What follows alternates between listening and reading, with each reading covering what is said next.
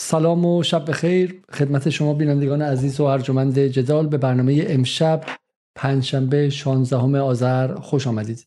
امروز 61 کمین روز از یکی از عجیبترین اتفاقات تاریخ معاصر یعنی نسل کشی تمام ایار ملت فلسطین توسط اسرائیل و همپیمانان غربیشه اولین بار که در تاریخ بشر یک نسل کشی با جزئیات تمام توسط موبایل های مردم عادی ثبت و ضبط و پخش میشه و ما اون رو می‌بینیم و از کنارش میگذریم. امروز حدودا چهارمین روز یا پنجمین روز پس از آغاز دوباره ماشین آدمکشی اسرائیل پس از آتش بس موقت و چهارمین پنجمین روزی است که بسیاری از شهروندان غرب و شهر به گمان اینکه قضیه تمام شده سراغ زندگی های خودشون رفتن و حتی اونهایی که با فلسطین همدلی داشتن هم تا حد زیادی قضیه رو فراموش کردن و به قول انگلیسی ها مووان کردن و رفتن سراغ مسائل دیگر و مشغول خرید کریسمسشون هستن. تا جایی که حتی در داخل ایران هم دیگر فلسطین مسئله اصلی نیست و حتی بسیار از کسانی که همدل با مقاومت هستن مسائل دیگه براشون مهمه. در هفته گذشته بسیار از شما از من خواستید که درباره پرونده فساد چای دپش که ذهن ایرانیان رو گرفته صحبت کنم و من واقعا نتونستم با خودم کنار بیام که غزه رو ترک کنم و کنار بگذارم و بیام سراغ موضوع دیگری. اما به نظر میاد که چه بخوایم چه نخواهیم این واقعیت امروز ایران مثل بسیار از کشورهای دیگه و مسائل دیگری می‌تونه مهم شه و بهترین کار رو من این دیدم که به شبهات حول چای دپش پاسخ بدیم تا فضای ذهنی به جای اینکه معطوف به اون باشه و مشغول به اون باشه فضای ذهنی آزاد شه. تا باز برگردیم و گمانم مهمترین اتفاقی که قابل مقایسه نیست یعنی غزه رو بتونیم دنبال کنیم. و برای همین امشب از آقای دکتر سید آسر جبرائیلی که بارها بارها در جدال در کنار ما بوده دعوت کردم که بیان و مسائل رو مقابلشون بذاریم و سوالات ازشون بپرسیم ببینیم که موضوع چای دپش چه بوده و و بهشون پاسخ بدیم. سلام جبرائیلی شبتون بخیر و خیلی خیلی ممنون که دعوت ما در جدال رو یک بار دیگه پذیرفتید. بسم الله الرحمن الرحیم. من هم سلام عرض می‌کنم خدمت شما آقای علیزاده عزیز و تمام کسانی که در داخل و خارج ایران این برنامه رو دارن تماشا می‌کنن. انشالله که بتونیم بحث خوبی داشته باشیم. یه نکته فقط چون شما به قضیه اشاره کردید من می‌خوام راجع به این فاجعه تمام ایار قرن 21 ارز کنم خدمت شما. خب همونطور که رهبر انقلاب فرمودن خب این صهیونیست ها اینطور دارن آدم کشی می‌کنن. این در واقع یکی از تجلیات نوع نگاهشون به سایر اقوامه. اینها انسان های غیر یهودی رو آدم نمی‌دونن. یعنی براشون اهمیتی نداره که اینها دارن آدم می‌کشن یا چه بدونم گیاه لغت می‌کنن حیوان می‌کشن. همچین موجوداتی هستن. یعنی آپارتایدی که در مثلا آفریقای جنوبی وجود داشت اصلا باید بیاد لنگ بندازه پیش اینا. ما با یک در واقع جمع وحشی طرف هستیم. با یک جمع چرس کنم واقعا از وصف این در واقع این قوم وصف این جماعت عاجزم. یعنی آدم می‌خواد بگه اینا آدم خورن آدم خورن پیش اینا شرف دارن یا گشنه ایش میره آدم می‌خوره. منتها با همه این تلخی که این قصه داشته من خواهم یه نویدی بدم. وقتی از دور آدم به صحنه داره می‌کنه نگاه می‌کنه می‌تونه این رو بگه که خب جنگ بالاخره اهداف استراتژیکی داره دیگه. تو این جنگ وقتی شما نگاه می‌کنید بالاخره حماس یک سری اهدافی داشت و صهیونیست‌ها یک سری اهدافی دارن دنبال می‌کنن. هدف حماس چی بود؟ هدف حماس این بود که این چه بدونم دیواری که اینجا ساختید دیوار هایتکی که ساختید تمام تدابیر امنیتی که دیدید تا امنیت رو القا کنید به ساکنان سرزمین های اشغالی. ساکنان این سرزمین بدونن فلسطین برای اشغالگرانش ناامنه. حماس به این هدف رسید. این سانتزو این رساله هنر جنگش خیلی مشهوره. چینیه دیگه متفکر چینیه. میگه که طرف پیروز تو جنگ اول پیروز بعد جنگ رو شروع می‌کنه. اما طرف شکست خورده وارد جنگ میشه بعد دنبال پیروزی میگرده. سایونستا اینجوری الان دنبال پیروزی دارن میگردن و به نظر من تنها و تنها راه صهیونیست ها برای اینکه بیان از این بحران وجودی بحران اگزیستنشیال که براشون ایجاد شده که و همون القای در واقع این ناامنی برای ساکنان هست خارج بشه. این بود که بیاد بگه که آقا من حماس رو نابود کردم و دیگه از جانب غزه و حماس تهدیدی متوجه امنیت ساکنان سرزمین اشغالی نخواهد بود. خب این تا الان موفق نبوده. این دو ماه از این جنگ گذشته و اسرائیل نتونسته ساختار فرماندهی حماس رو آسیب بزنه. و حتی شاید من فکر می‌کنم که این آتش بسی که که صورت گرفت شاید فلسفهش این بود که اینا یک روزنه ای پیدا کنن برای محل آزادسازی مثلا این گروگان ها تا بتونن اطلاعات بیشتر جمع آوری کنن از ساختار فرماندهی و شبکه حماس در داخل زیر زمین غزه منتها خب موفق نشدن. این یه واقعیته. پیروز این جنگ حماس هست پیروز این جنگ مردم فلسطین هستن. نکته مهم بعدی اینه که آقای علیزاده تمام دنیا حالا شما گفتید که یه مقدار سرد شده ولی شما همین تظاهرات های بی سابقه که در لندن بود در جای دیگه بود همچین بی آبرویی هم برای اسرائیل سابقه نداره. یعنی در دنیا این اتحاد در اروپا در شرق در غرب این بی آبرویی هم برای اسرائیل در واقع وجود نداره. یعنی این عملیات طوفان الاقصا اسرائیل رو هم دچار بحران مشروعیت جدی در افکار عمومی جهان کرد و همین که در واقع دچار بحران امنیت خواهد کرد. یعنی شما خواهید دید که این ریورس مایگریشن مهاجرت معکوس از سرزمین های اشغالی تشدید خواهد شد و خب امن نیست دیگه. اونجا امن نیست. خانه دیگران رو ویرانش هم میشینن سرزمین خودشون می‌خوان آبادش کنن احیا کنن تا شما اشغالگرید و باید بیرون برید. من پیشنهادم اینه که اگر دولت های غربی خیلی به فکر این مردم در واقع ساکنین سرزمین های اشغالی هستن بیان براشون خدمات فری فلایت فراهم کنن در واقع اینها رو برگردونن با پروازهای رایگان به سرزمین هایی که از اونها اومدن و سرزمین فلسطینی ها رو به خودشون پس بدن. اینجور مسئله حل خواهد شد. بسیار خوب. آیه جبرئیل بریم سر اصل موضوع امشب و برنامه برنامه که هست. موضوع چای دپش چیست؟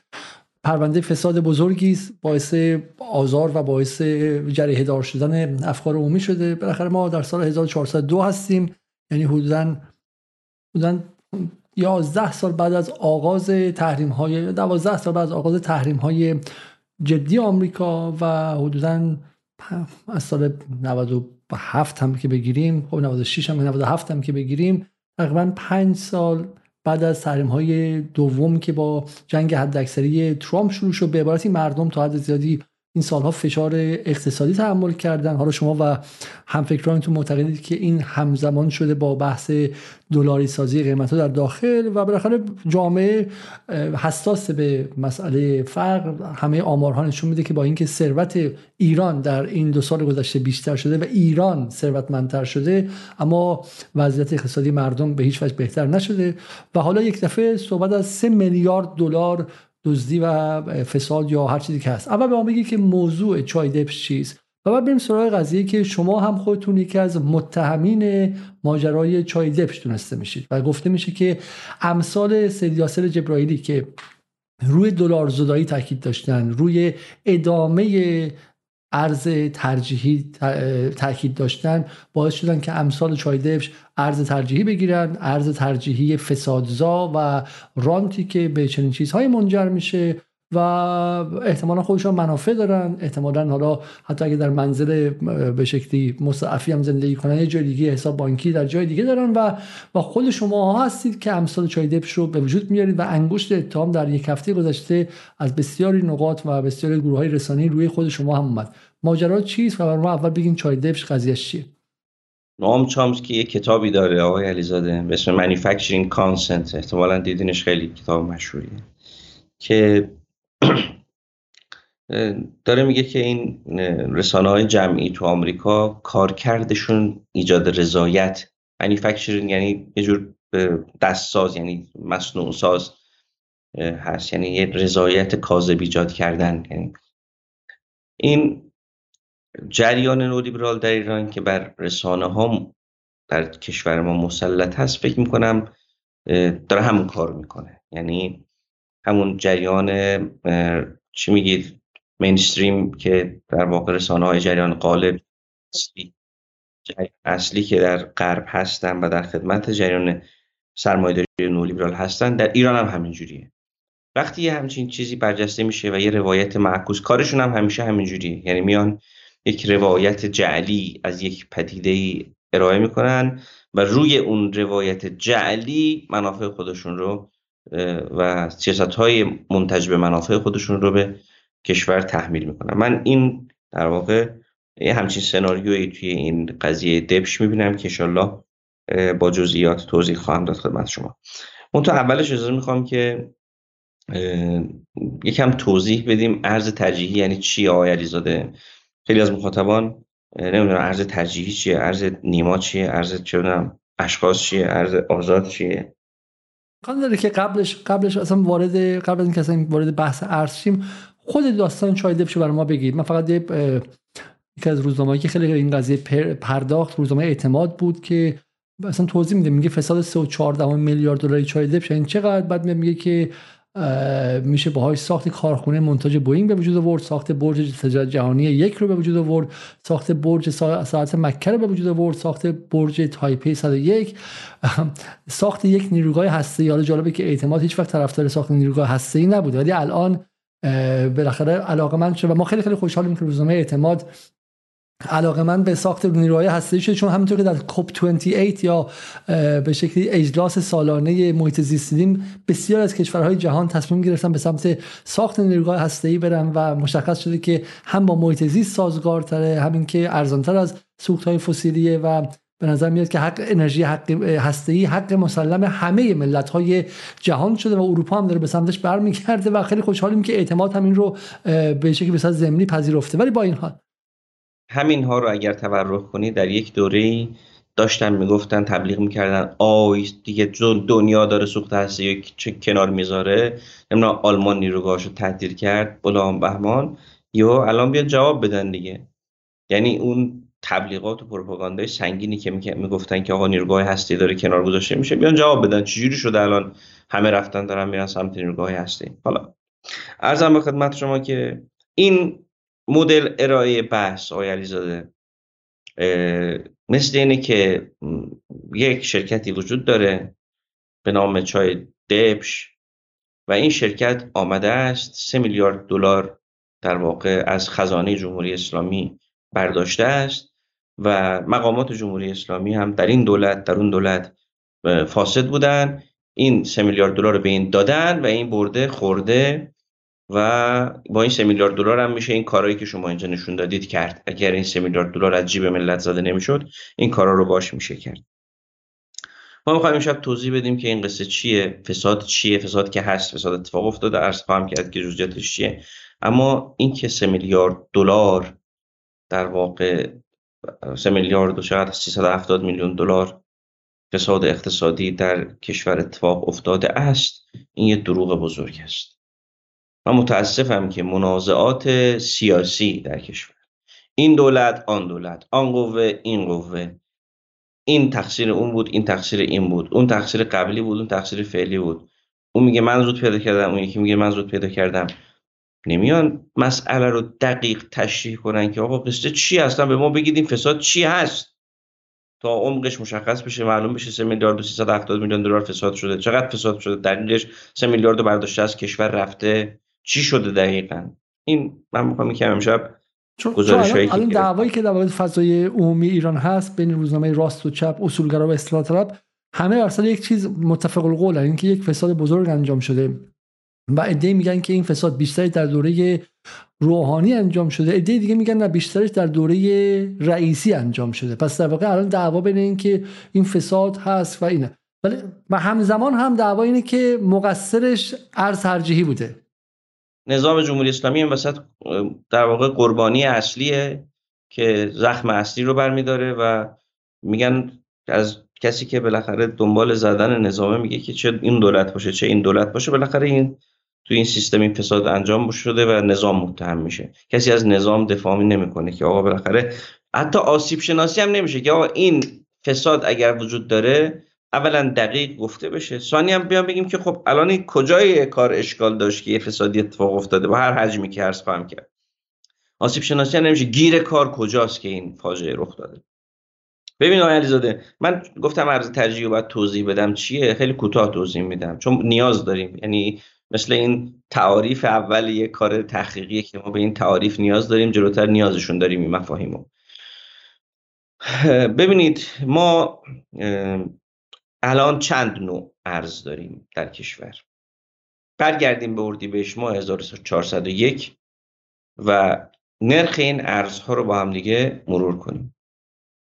اون موقع ما یک ارز 4200 تومانی داشتیم یه ارز چه بدونم بازار 25 تومانی داشتیم یه, یه نیما 25 تومانی داشتیم. فکر کنم ارز بازار یه ذره از این بالاتر بود. اتفاقی که در قضیه حذف 4200 افتاد این بود.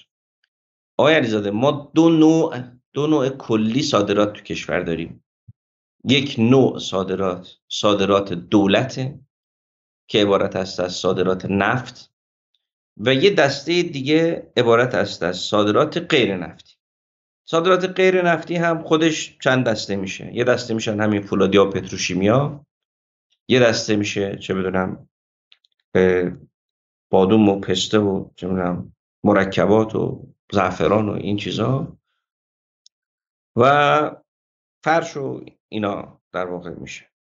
حرف ما چی بوده؟ حرف ما این بوده که آقا ارز باید یک نرخ داشته باشه تو کشور.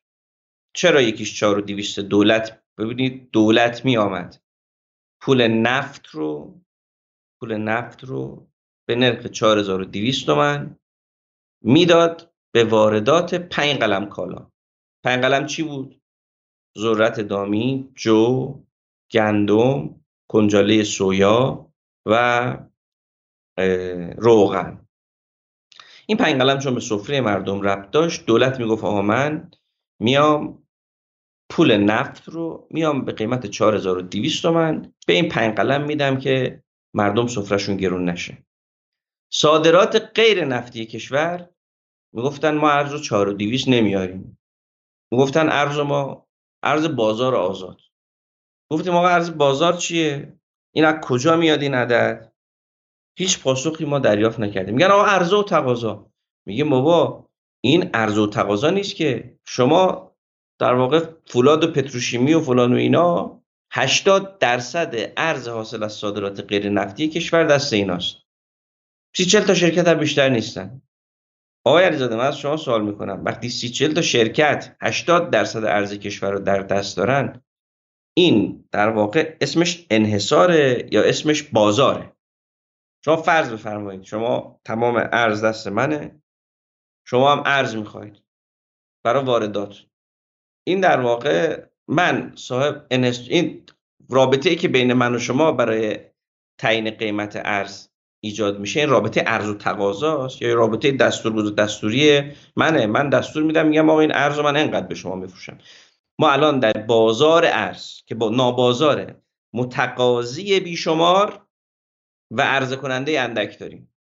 بهش میگن انحصار. انحصار حالا چند جانب است. درست شد؟ پس ما یه ارز نفت داریم. دولت از بین اینکه در واقع سفره مردم آسیب ببینه. اومد در واقع ارز نفت رو به قیمت 4200 تومن به پنج قلمی که اشاره کردم داد. سایر واردات کشور با اون دلار در واقع نیمایی انجام می‌شد واردات رسمی کشور. حرف چی بود؟ ما هم می‌گفتیم آقا یه نرخ باشه. صاحبان ارز در واقع صادرات غیر نفتی هم باید گفتن یه نرخ باشه. ما می‌گفتیم آقا شما این 25000 تومن رو باید بیاری بکنی 4200 تومن. اینا می‌گفتن نه دولت ارز نفت رو باید بیاره بکنه 25000 تومن تا ارز تک نرخی بشه. گرفتی چی شد؟ دو نرخی فساده چند نرخی حتما فساده. یکی از مصادیق فسادش هم همین که الان خواهیم دید که و جزئیاتش رو عرض خواهم کرد. خب ما می‌گفتیم آقا ببخشید شما چرا ارزتون رو گرون میفروشید؟ شما بیایید ارزتون رو 4200 بفروشید. و دولت این ارز 4200 آقای علیزاده کم می آورد می‌رفت از صندوق توسعه ملی پول برمی داشت میومد تخصیص می‌داد به واردات پنج قلمی که عرض کردم. یا می‌رفت از اینا 25000 تومان دلار رو می‌خرید. میومد 4200 تومان میفروخت به وارد کننده های این نهاده های دامی و روغن و اینها که سفره مردم آسیب نبینید اینا گفتن آقا جون ببین نولیبرال ها اومدن نوعی نسخه رو گذاشتن رو میز. گفتن ببین دولت هم اگر بیاد ارزی که 28 ارزی که 4000 تومان میفروشه 4200 تومان میفروشه این 4200 تومان رو بکنه 28500 تومان 25000 تومان یعنی 21800 تومان در هر دلار براش میمونه و می‌تونه این رو یارانه بده به مردم. بیاد دولت بیاد دلار رو گرون کنه 4200 تومان می‌کنه 25000 تومان که اون موقع 25000 تومان بود نرخ نیما و دیگه یه نرخ داشته باشیم در بازار. دیگه ارز ترجیحی و فساد و ارز ترجیحی اسمش اینه که آقا این ارز نفت رو ارزون تر بدیم برای سفره مردم. اسم ارز ترجیحی اینه. گفتن شما بیاید شما برای چی دلار 4200 میدی؟ ران دست و فساد است و قاچاق است و فلان و اینا. بیا 4200 تو بکن 25000 تومن. یه نرخ داریم تمام. مسئله حل خواهد شد. دیگه گلستان میشه ایران به قولای روحانی. دولت هم اومد این کارو کرد. ارز نفت رو که به قیمت 4200 تومن می‌داد به این پنج قلم اومد قیمت رو افزایش داد. 300 هزار تومن یارانه 400 هزار تومن یارانه دادن اومدن گفتن چه نگران نباشید چهار قلم بیشتر گرون نمیشه و بعد دیگه ما نتایجش رو دیدیم. آقا فرمودن این کار کار لازمی بود. چرا کار لازم بود آقا علیزاده؟ از این جهت کار لازمی بود که شما می‌رفتی از صندوق توسعه ملی پول برمی داشتی. از این جهت کار لازمی بود که می‌رفتی پول چاپ می‌کردی میمدی از صاحب فولاد و پتروشیمی 25000 تومان میخریدی 4000 تومان میفروختی. از این جهت که اگر شما می‌رفتی تدابیری اتخاذ می‌کردی که اون ارز قیمتش بیاد پایین دیگه این کار لازم نمی بود دولت آمد از در واقع نرخ ارز 25000 تومن شده فولادی ها و پتروشیمی ها رو به رسمیت شناخت. گفت آقا این نرخی که شما میفرمایید درسته. منم ارز 4200 رو حذف می‌کنم. دیگه با هم دیگه یه نرخ باشیم در بازار. دیگه فساد و فلان و اینا هم نباشه. این که اردیبهشت ما اتفاق افتاده. اما مثل روز برای ما روشن بود. من خودم یعنی اردیبهشت 1401 دیگه. که ارز 4200 هست شد. مثل روز برای ما روشن بود. گفتیم آقا شما اون 25000 تومن که داره میفروشه رهاش کردی چه تضمینی هست که تو 4200 تومن رو کردی 25000 تومن یه نرخش کردی 25000 تومن رو نکنه 50000 تومن؟ می‌گفتیم آقا اینو اونو جلوش نگیری باز می‌بره بالا ها دوباره یه ارز ترجیحی جدید متولد میشه. حرف ما رو گوش نکردن. آقا این ارز تکنرکی شد. 25000 تومن در فاصله اردیبهشت و مثلا مهر آبان به بهانه فتنه زن زندگی آزادی اومده وای از کشور خارج سر خروج سرمایه شد. آی فتنه باعث شد که دلار گران شود. بلدن دیگه این حرفا رو. به بهانه این فتنه ها دلار رو تا آخر سال کشیدن رو 60000 تومن بعد حالا دولتی که ارزش رو 25000 تومن میفروخت به, به هوای اینکه ارز تکنرخی شده شده و شده الان مواجه بود با اینکه الان به اون کالاهای اساسی چیکار کنه؟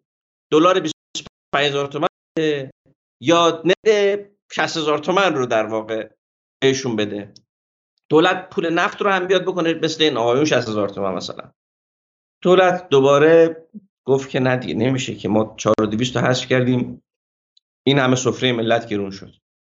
دوباره تن داد به اینکه نرخ دلار نفتی رو این سری اومدن 28500 تومان گفتم نرخ دلار نفتی رو با 28500 تومان میدیم به کالاهای اساسی دوباره. یعنی تکرار قضیه 4200 شما آقای فولاد و پتروشیمی اینا شما هم بیا مثلا در بازار مبادله مرکز مبادله چیزی ارز طلا بیا ببینیم کشف چند میشه دلارت.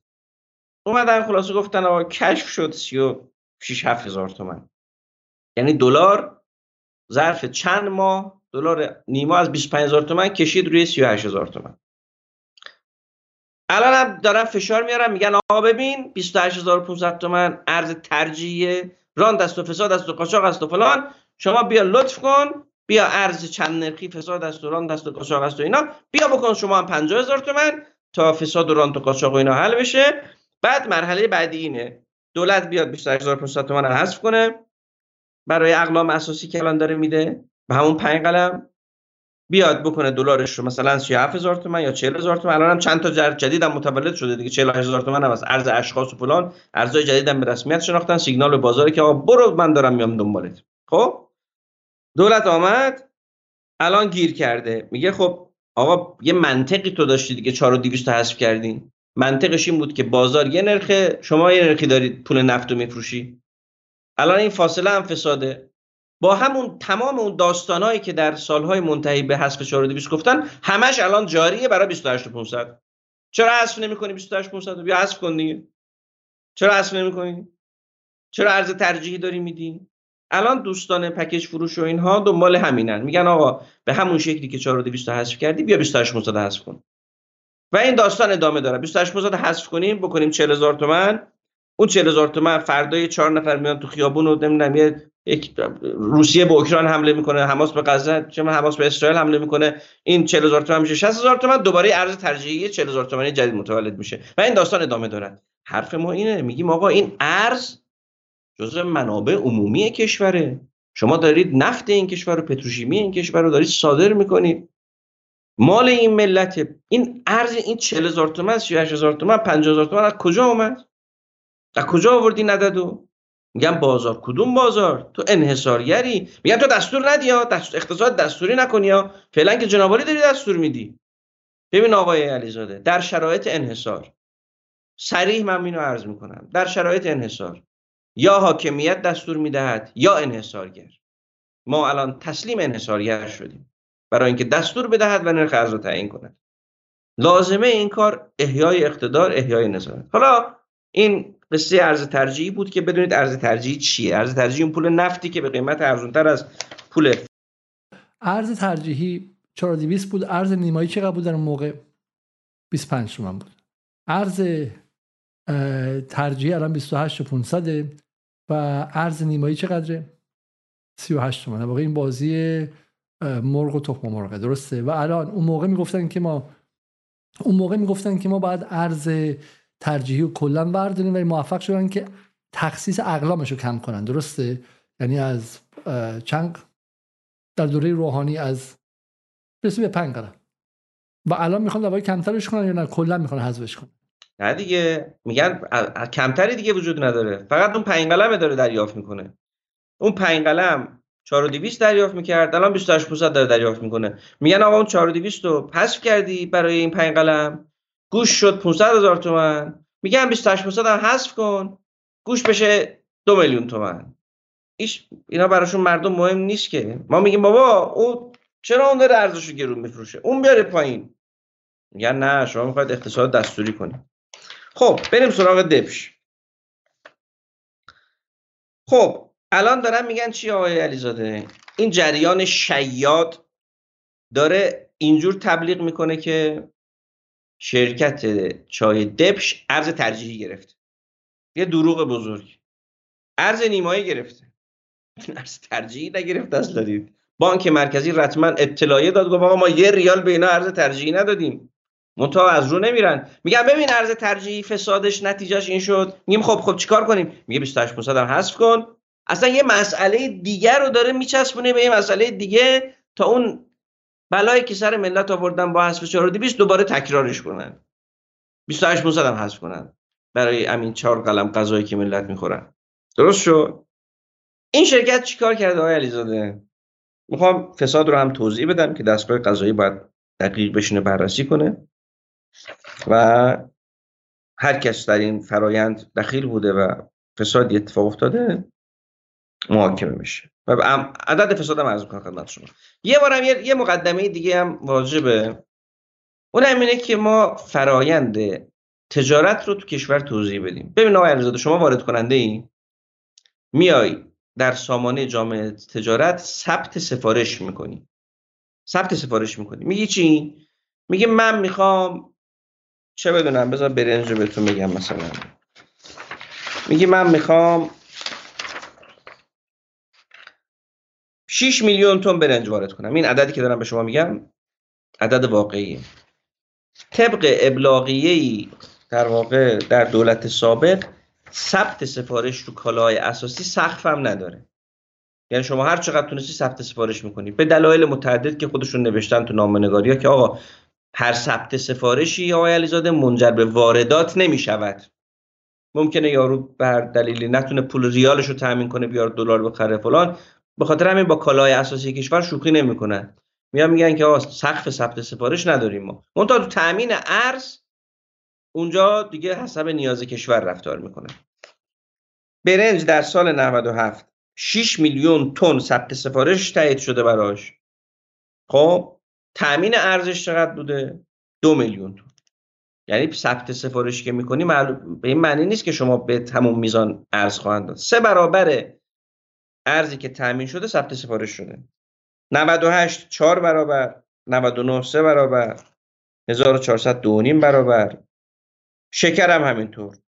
دو دو دهم میلیون تن سال 97 ثبت سفارش شده مون تا 830 در واقع هزار تن بهش مجوز وارد مجوز ارز تامین شده برای وارداتش.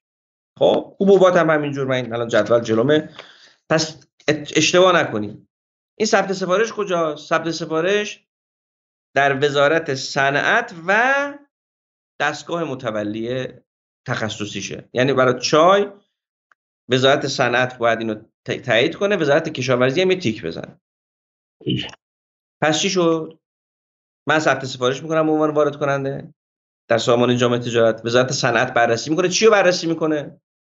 میگه تو می‌خوای واردات کنی؟ چیه این؟ میگه من مواد خام وارد می‌کنم. چای خام می‌خوام وارد کنم تی بگ درست کنم چی درست کنم؟ چی درست کنم. درست شو میگه تو اصلا چقدر ظرفیت تولید داری؟ میاد ظرفیت تولیدش رو نصب شده رو اعلام می‌کنه بر اساس اون میگن خیلی خوب اوکی.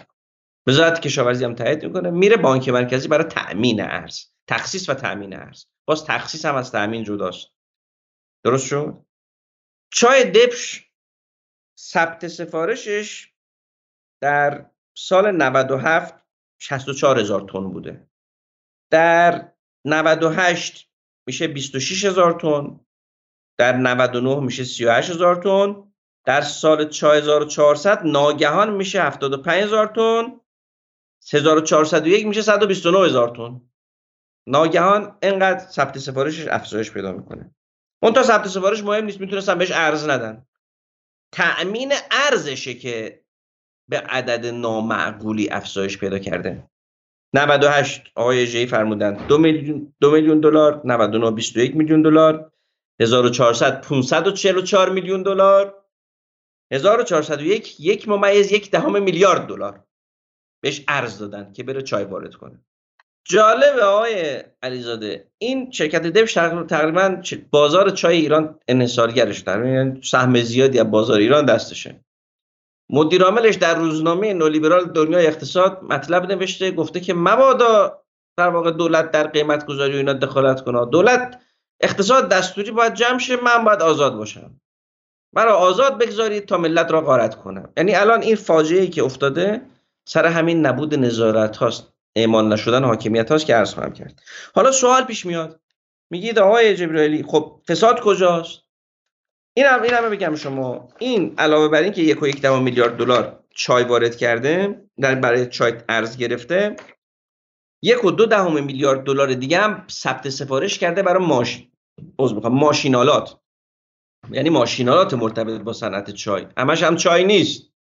یک و دو دهم میلیارد دلارش برای ماشینالات. 401 ثبت چیز کرده. 1400 میلیون دلار. 1401 یک و دو دهم میلیارد دلار. بذار از اول بخونم براتون. برای پس ما یه ثبت سفارش برای واردات چای داریم. یه ثبت سفارش برای واردات ماشینالات داریم. این دیگه کامل دست وزارت صنعته. وزارت صنعت و بانک مرکزی. ماشینالاتی که ثبت کرده 97 102 میلیون دلار تامین شده 98 19 میلیون دلار 99 5 میلیون دلار. 1400 ناگهان 131 میلیون دلار بهش ارز دادن برای ماشینالات 1401 یک و ده میلیارد دلار بهش ارز دادن. یعنی در 1401 ناگهان در واقع یک و یک دهم میلیارد دلار بهش ارز دادن برای واردات چای و یک و دو دهم میلیارد دلار برای واردات ماشینالات مرتبط با چای. این وحشتناک در واقع و افزایش تامین ارز این شرکت رو می‌بینیم که باید به این سوال جواب بشه چرا به این شرکت انقدر ارز داده شده. حالا میری سوال می‌کنی میگی به این چه ارزی دادی؟ آقای بانک مرکزی به من بگو به این چه ارزی دادی؟ میگه به اینجا؟ بیا بریم اردیبهشت ماه 1401 که ارز تک نرخی شده. ارز دولت که 4200 تومن میفروختیم. شدیم 25000 تومن. با نیما یکی شده. ارز با نیما یکی شده. ارز نفت با نیما یکی شده. 4200 تومن. ما هم دیگه به عنوان دولت داریم میفروشیم 25000 تومن. این در این فاصله اردیبهشت 1401 تا مثلا شهریور ما این نزدیک دو سه میلیارد دلار رو از دولت ارز نیمایی خریده های علیزاده. دو دو سه میلیارد دلار رو دلار 25 هزار تومن داده از دولت خریداری کرده. یعنی بالغ بر 50 هزار میلیارد تومن یه شرکت چای رفته از دولت ارز خریده است. به مبلغ 25 هزار تومن. یعنی کارش قانونی بوده؟ نه قانونیشو کاری ندارم. که الان قانونیش همین بی, بی چیزیه دیگه بی در پیکریه قانونیش. بی قانونیش قانون ظاهرا خلاف تخلف نشده. حالا ارز خواهم کرد کجا از قانون تخلف شده. اینجاست که اومده 50 هزار میلیارد تومن داده به دولت دو میلیارد و 400 میلیون دلار در واقع دو میلیارد و 300 میلیون دلار خریده از دولت. و دولت اون پول چیکار کرده؟ گفتیم قرار بود دولت پول نفتش رو در واقع افزایش بده 4200 تا بکنه 25 هزار تومن یارانه بده دیگه. دولت هم این پول از دپش گرفته یارانه ملت رو داده. بکنم مای 25 هزار میلیارد تومن شد بار مالی این یارانه. سوالی که اینجا باید مطرح کرد اینه که شرکت چای 50 هزار میلیارد تومن از کجا آورده؟ با پولی که از چای دپش گرفته پول دو ماه یارانه مردم داده. و خورده و تموم خب. شده. نه سوال اینه. اولا چرا به این شرکت این همه یاران چیز دادید؟ آقای ژی گفتن گفتن که این در واقع 60 درصد چقدر ارز کل واردات چای به این شرکت دادن. این یه حتما احتمالاً یه حتما که نمی‌دونم احتمالاً یه زدوبندیه و حتما باید بهش رسیدگی بشه. چرا انقدر ارز به چای دادید؟ سوال بعدی 50 هزار میلیارد تومن این کجا آورده؟ پس ماجرا رو غلط روایت نکنن. ارز ترجیحی نگرفته. ببین باز یه واسه مخاطب الان گیج نشه. تا اینجا یاسر جبرائیلی چون بالاخره به اصولگراها و جبهه انقلاب اینا نزدیکتره مخاطب الان دو تا توقع ازش داره. یکی اینکه بیاد و این فساده رو جوری سفیدشویی کنه و به قول انگلیسی اپولوژای اپولوژیستش بشه یه جوری مال کشی کنه به قول این جدیدا. و بگه آقا اصلا نه. شما پس قبول داری که این فساد بیشترش در دوره رئیسی اتفاق افتاده. من با این کاری ندارم آقای شما نمی‌تونین کاراشو باشی ولی نه. جامعه بخیر نگاه می‌کنه که جامعه نگاه می‌کنه من با این کاری ندارم. نه ولی ولی بذار به این شکل بپرسم. از 1400 به بعد اتفاق افتاده این فساد اصلش. از 98 میگن از 98 بوده نمی‌دونم فساد چیه. هی 98 دو میلیون دلار گرفته خود آقای اژه‌ای گفتن. 99 21 میلیون دلار گرفته برای چای. برای ماشینالات 98 19 و 6 دهم 99 5 میلیارد 5 میلیون دلار. 1400 برای چای 544 میلیون دلار برای ماشینالات 131 میلیون دلار. 1401 برای چای یک و یک دهم میلیارد دلار برای ماشینالات یک و دهم میلیارد خب، دلار. خب در دوره آقای رئیسی وزرای وزرای آی رئیسی به این فرد اعتماد کردن نهادهای نظارتی در دوره دولت آی رئیسی هم کارشون رو انجام ندادن. پس حالا این سوال مطرحه. حالا این سوال مطرحه. آیا قانونی وجود داشته که ارز ندید. اشکال آیا مثلا سقف نیاز کشور اینه و ارز ندید به کسی؟ آزادی اقتصاد نتیجهش اینه. شما الان هیچ الان نمی‌تونی قانون بیاری بگی که آقا طبق این قانون شما انقدر ارز بیشتر به چای نباید می‌دادی. ما میگیم آقا بیایم این چیزها رو درست کنیم. بیایم بگیم آقا این الان اولویت کشور چایه. الان شما شما در مزان اتهام میری اگر اینجوری حرف بزنی اگر اینجوری بگید خب خودتون در مزان اتهام میرین. چون بالاخره بالاخره اون کسی هم تو وزارت های مختلف نشسته نگاه می‌کنه که یه دفعه از 500 میلیون شده یه میلیون یه میلیارد دلار واردات دستگاه های چایی از اون ورش هم خود میزان بالاخره اونم عقل داشته دیگه. و این خود بیدار پیکر بوده دیگه. یه خود بیدار پیکر بوده. آفرین. عقل. الان بحث عقل یارو ما. ما میگیم آقا الان میریم یقه یارو رو می‌گیریم. میگیم تو عقل نداشتی؟ یا دیدی مثلا این از 21 میلیون دلار تامین ارزش رو داری می‌کنی 544 میلیون دلار حتما پولی چیزی ازش گرفتی. عقل که داشته فساد این که دیگه این قصه واضحه که بخاطر شما نگاه می‌کنید به جدول بعد از دیگه یه آقای الف ر میاد میشه پیشم از از 5 میلیون و 6 میلیون واردات واردات ماشین میفته میشه یه میلیارد یک میلیارد. برای چی؟ نه آره دیگه سوال اینه دیگه. سوال برای چی بین بین در واقع این همه ارز تخصیص دادید؟ باید به جواب بدی دیگه. برای چی؟ برای این انقدر شما نمی‌تونی به ثبت سفارش گیر بدی. چرا؟ چون ثبت سفارش قانونا سخت نداشته. شما باید بری اونجا رو بررسی کنی ببینی که آقا برای چی بر فرایند تخصیص و تامین انقدر تخصیص و تامین به این شرکت رفته بالا؟ این در واقع باید بررسی بشه. یه لحظه اینجا وایسین. شما به ما گفتین که خب جمهوری اسلامی در مزان اتهام قرار گرفته و به عنوان کسی که بهش معتقدی می‌خوای به شکلی رفع بگی که اصلا این الان مظلومه. ولی خب آقای جبرائیل عزیز ما با هم یه جایی خیلی زیاد هم فکریم. ولی بالاخره نظام جمهوری اسلامی در 44 سالگیش الان هیچ فقط یک فساد که نبوده که یک زنجیره ای از جاهایی بوده که رد شده و کسی متوجه نشده یا اینکه نه همشون با هم همدست بودن. قبول دارید که این نماینده نوعی فساد ساختاریه؟ آقای علیزاده اشتباه شما می چیه؟ اشتباه شما اینه که به اصل مسئله فکر نمی کنید ببین آقا الان ما یک ارز تک نرخی تو کشور داریم. یه ارز داریم 25000 تومان ارز ترجیحی هم نیست که اسمش که. یارو اومده نمی‌دونم حالا باید بررسی بشه. گفته آقا من می‌خوام چای وارد کنم. بعد چه بدونم فراوری کنم صادر کنم. ارزم که دیگه با بازار تفاوتی نداشته که. اصلا حرف تمام حرف ما توی این مدت اینه. ما میگیم آقا پیمان سپاری 100 درصد. تمام ارز حاصل از صادرات چه نفت چه غیر نفت. باید بیاد زیر کلید حاکمیت به اولویت های کشور تخصیص داده بشه. این الان نیست. البته از سال 402 کاری که شروع شده اینه. میگن الان بانک مرکزی میگه چون دوباره چند نرخی شده دیگه. میگه خب آقا وزارت جهاد شما انقدر سهمیه داری برای واردات. وزارت صنعت شما انقدر سهمیه داری. انقدر این, ارز ما انقدره. خب بابا بیایم ببینیم اولویت کشور چیه تمام ارز کشور. آیا جبرئیل ببین بخاطر میزان ارز وارداتی به ایران من چیزی الان اینجا کشیدم شما داشتین صحبت می‌کنیم هم شاید کمک کنه اینجا درسته؟ اینجا ببینید خب ارز ترجیح در دوره آی روحانی 4200 بودش ارز نیمایی 25000 تومان بود.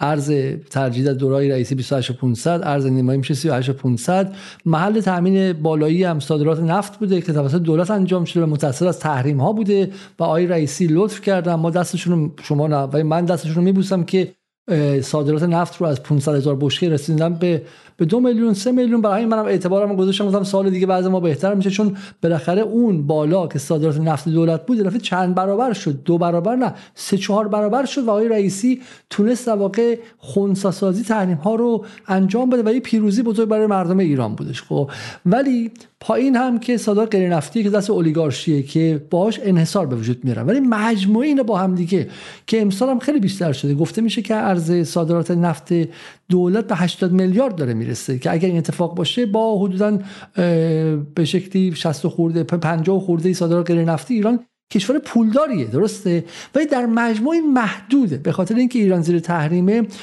دلار در ایران چیزی نیست که اینفینیت یا بینهایت باشه. در نهایت محدوده. و هر کسی که یک میزان از این ارز زیاد دستش باشه می‌تونه بازار رو متلاطم کنه. یعنی اگه من جای اسرائیل باشم بتونم 500 میلیون دلار رو دستم باشه. هر وقت خواستم تزریق کنم هر وقت خواستم از بازار بکشم بیرون می‌تونم دلار بازار ایران رو متلاطم کنم و کاری کنم بهش میگن جنگ مالی ارزی که یکی از بخش های جنگ هیبریدیه. و من سوالم اینه که در دولت آی روحانی آی رئیسی همه این دوستان آیا حساب کتاب نیستش که ما چقدر به یه فردی به اسم علی علیزاده یاسر جبرائیلی اکبر رحیمی بابک زنجانی اصلا دلار بدیم؟ چون این خطر یه امر امنیتیه یه امر امنیت ملیه. آیا محاسبه ای نبوده؟ علیزاده تمام تمام حرف ما در طول یک سال گذشته همین فرمایش شما بوده. ما میگیم آقا بسم ایتالا این ارز کشور اولا نیمایی ترجیحی آزاد اینا نباید داشته باشیم. چه صادرات نفتیه چه غیر نفتیه باید بیاد ده بانک مرکزی خریداری کنه همشو. بعد بیاد بگه خب الان اولویت های کشور چیه؟ به اون تخصیص بدیم. نمی کنیم این کارو. از توشی بعد همین جریان شیاد ما معتقدیم که اقتصاد دستوریه درسته؟ ما معتقدیم اقتصاد دستوریه. چون همینجا الان ادعا گفته میشه ادعا میشه که این کار هم که ما به کی پول بدیم به کی ندیم این اقتصاد دستوری بوده. اگه برای همه باز بوده و اگر اصلا این دو نرخی هم نبوده و یه نرخی بوده و همه علی علیزاده می‌تونسته بیاد این کارو بگیره این مخالف نظام می‌تونسته بیاد و هر هر چه خواستش ارز بگیره دیگه اکبر رحیمی و اسقر رحیمی رو نمی‌تونستن بیان و چنین بازیایی انجام بدن. درست ادعای اینها اینه. ثبت سفارش ثبت سفارش برای همه آزاد بوده. اینجوری نبوده که فقط به این شرکت اجازه بدن ثبت سفارش بده به شرکت های دیگه دیگه اجازه ندن. الان شرکت های دیگه هم آمارش جلوی منه. یه شرکت الف سال 97 11 هزار تن ثبت سفارش کرده 6 هزار تن تامین ارز شده. 98 2500 تن ثبت سفارش کرده 1000 تن تامین شده. 99 4390 تن ثبت سفارش 2300 تن تامین 1400 7810 تن ثبت سفارش 5800 تن تامین 1401 3660 تن. ثبت سفارش 1000 تن تامین شرکت بعدی. 97 7120 چای اینا همش. 7129 تن ثبت سفارش. 6877 تن تامین 28598 28500 ببخشید. 2854 تن ثبت سفارش. 2800 تن تامین تقریبا یک برابر تامین شده. اتفاقی که افتاده فسادی که اتفاق افتاده اینه که ما همیشه چای رو ثبت سفارشش یه عددی بود خب؟ نصفش رو تامین می‌کردیم ارزشو در سال 1401 همش رو تامین کردیم. در سال 1401 به هر ثبت سفارش چای ارز داده شده. گرفتی چی شد؟ الان قصه اینه. قصه اینه که آقای علیزاده یک این شرکت ارز ترجیحی نگرفته. آدرس غلط ندیم به ملت. این فساد نتیجه ارز دو نرخی بودن نیست. این فساد نتیجه ارز ترجیحی نیست. این این ببخشید. این فساد نتیجه اینکه ما ارز ترجیحی داریم و ارز فلان داریم و اینا نیست. بخاطر اینکه ما رها کردیم اقتصادو. رها کردیم که آقا یهو یه کارشناسی یه مدیر جزئی تصمیم بگیره بگه که آقا به این شرکت ام میلیارد دلار ارز بدید برای چای. ای آقا چرا داری این کارو می‌کنی؟ یه ثبت سفارش هست ارزم که هست دادم دیگه. بی خود کردی ارز دادی. حالا دیگه بحث های دیگه هم که مطرح میشه چه بدونم چای هندی ثبت کرده چای کنیایی وارد کرده یا یه بحثی که آقا از ایران بردن کنیا اونجا دوباره ریکسپورت کردن به ایران. اینم مشکوکه چون سال 99 صادرات چای کشور 16 هزار تن بوده. 4400 شده 27 هزار تن 1401 شده 36 هزار تن. یعنی این در واقع این شایبه هم باید بررسی بشه که این مشکوکه پس چند تا جنبندی من بکنم با شما. یک این شرکت ارز ترجیحی دریافت نکرده. دو 50 هزار میلیارد تومن پول داده در اون فاصله که ارز تکنرقی بوده ارز خریده. سه علت این فساد تخصیص نامتعارف ارزه. فکر می‌کنم مهر یا شهریور. وزارت جاده کشاورزی نامه می‌زنه بانک مرکزی. دوازده شهریور. دوازده شهریور وزارت کشاورزی نامه می‌زنه بانک مرکزی. میگه آقا این تخصیص های این شرکت نامتعارف جلوشو بگیرید که از اونجا پرونده تشکیل میشه. آقای رئیسی درست میگه که ما خودمون شناسایی کردیم و مدیران مرتبط رو عزل کردیم و اینا. در وزارت جاده کشاورزی نامه می‌زنه معاون مربوطه به بانک مرکزی که آقا این ارز چرا دارید به این انقدر ارز می‌دید؟ بعد اونجا دیگه معاون اول دستور میده و بحث پیگیری میشه. شروعش هم واقعا از دولت بوده شناسایی قضیه از دولت بوده. تا بحث ما تمام سر اینه. الان قصه چی آقای خب میگه آقا فساد کجاست؟ این اومده ارز به قیمت آزاد اینقدر خریده برده دی فساد اینه. فساد نه.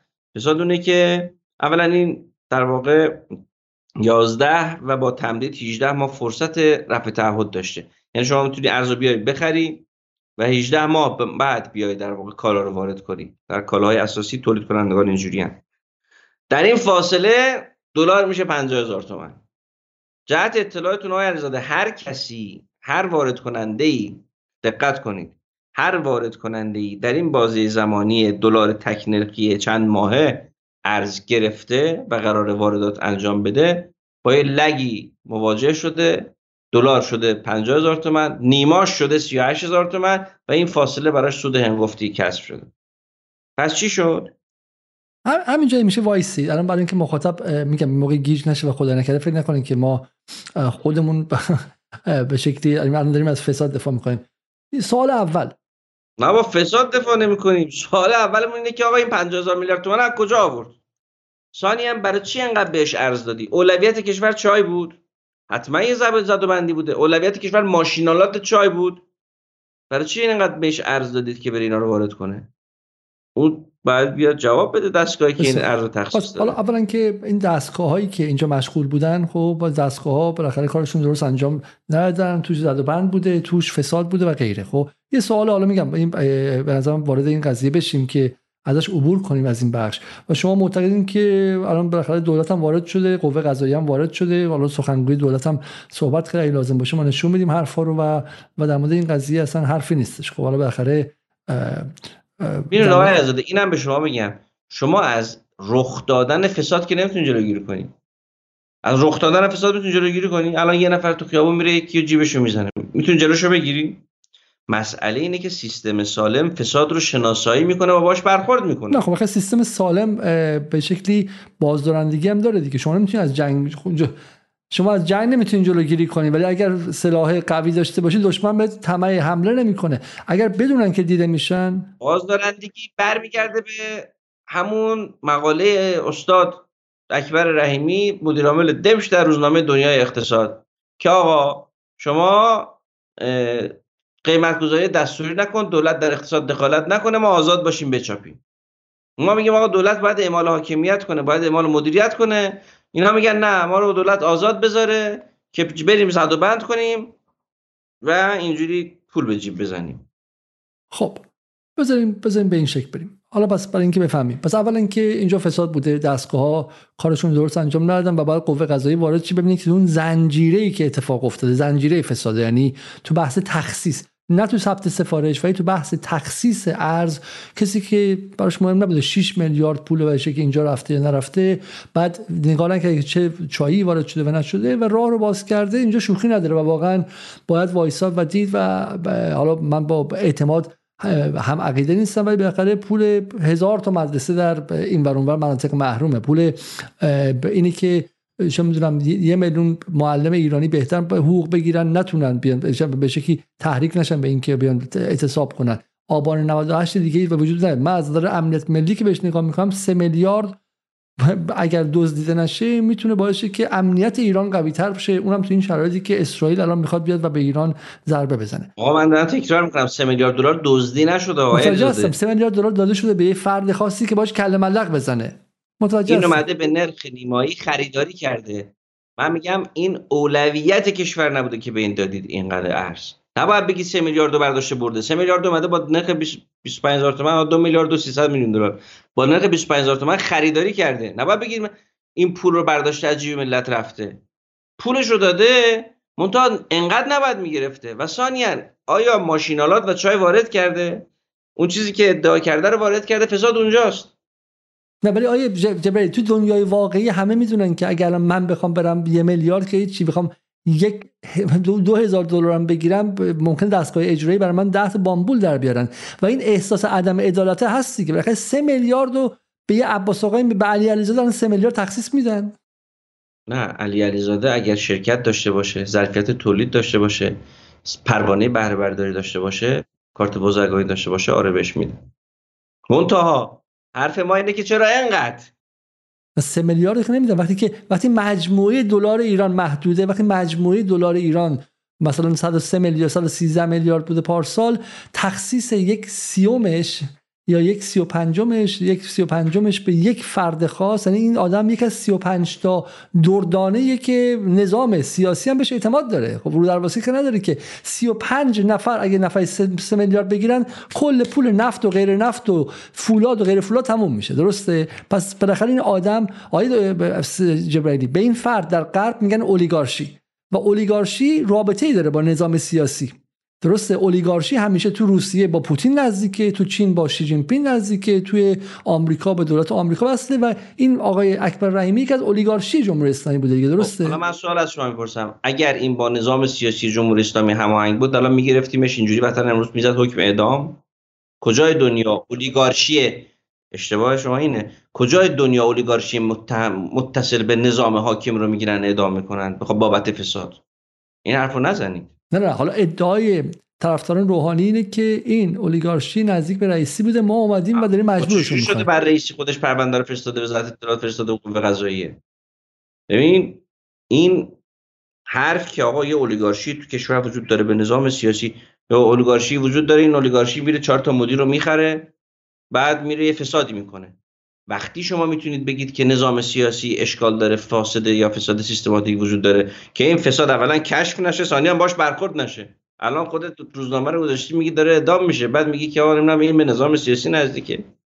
کجا به نظام سیاسی نزدیک؟ نظام سیاسی که یکی نیست. نظام سیاسی جناهای مختلف گروه های مختلف زینفعان مختلف. بس جنا هم نیست. الان هم دولت کشف کرده دولت کشف کرده فرستاده قوه قضاییه برخورد کنه.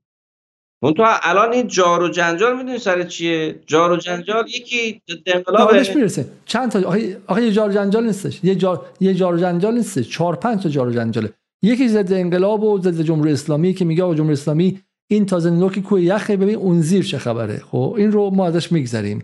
دومین و ما میگیم آقا تو خود آمریکا تو خود فرانسه تو خود انگلیس هم فساد فساد ملازم سرمایه داری. تا وقتی شما نظام سرمایه داری داشته باشی فساد هم باش میاد و این طبیعیه توش. دومین مثلا ما ازش میگذریم. دومین جار و جنجال جار جنجال جناهیه که اصلاح طلبا میگن در دوره روحانی فساد به این گل درشتی نبود.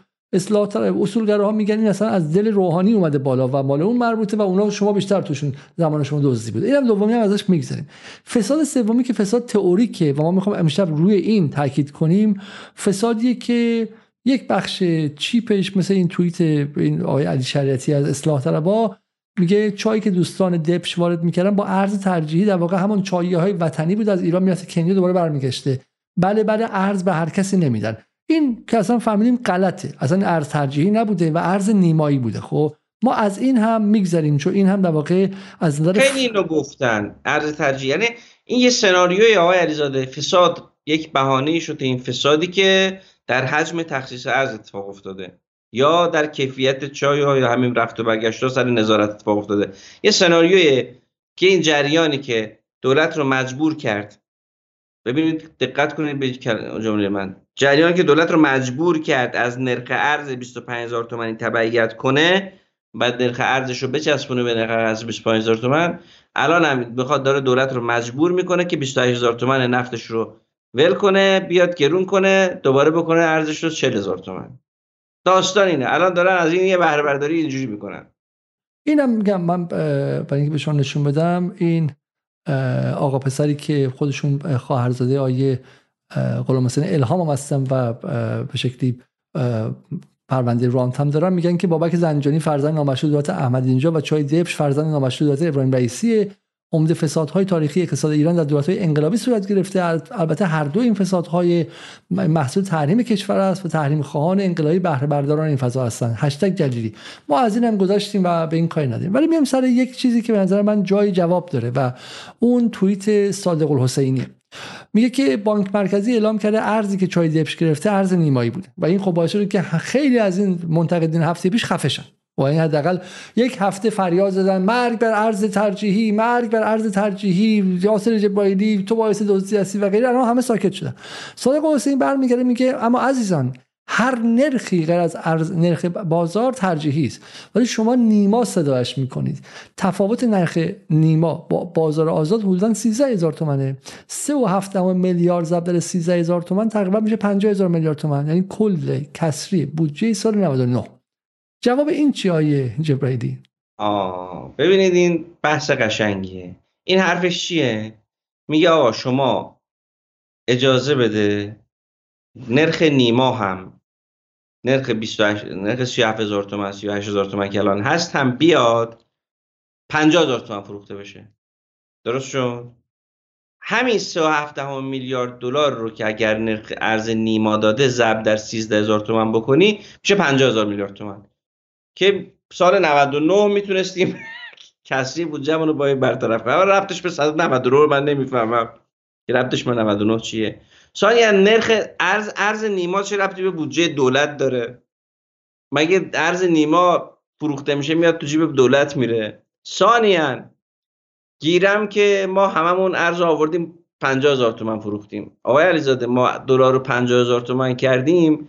تورم ناشی از 50 هزار تومن چنان کشی در بودجه دولت ایجاد خواهد کرد که اون سرش پیداست. می‌دونید چرا؟ آقای علیزاده دولت ما هم هزینه هاش دلاری و درآمدش ریالیه. شما هزینه های درآمدهای دولت چیه؟ درآمدهای دولت عبارت است از مالیات پول نفت و اوراق مشارکت که حالا منتشر می‌کنه استقراض می‌کنه. مالیات رو آقای علیزاده تو این کشور 73 درصد همین شخصیت های حقوقی میدن.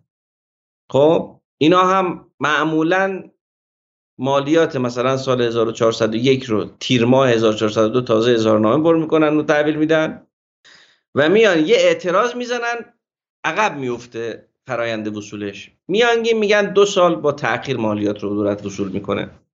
این یعنی چی؟ یعنی دو سال پشت سر هم 40 درصد 50 درصد که تورم می‌خوره شما مالیات شما پتروشیمی و فولاد و اینا می‌خوای مالیات بدی که اونم نمیدی رفتی قانونی کردی مالیات کم پرداخت می‌کنی همون مالیاتی هم که داری پرداخت می‌کنی چیه؟ مالیات دیر پرداخت کردی به دولت دو سال بعد پرداخت کردی. ارزشش دو تا 40 درصد تورم بهش خورده. از اون ور دولت مجبوره یک حقوق بده.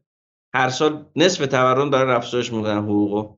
یعنی پولی که دریافت می‌کنه از محل مالیات ارزشش کاهش پیدا می‌کنه. از اون بر مجبور حقوقا رو افزایش بده و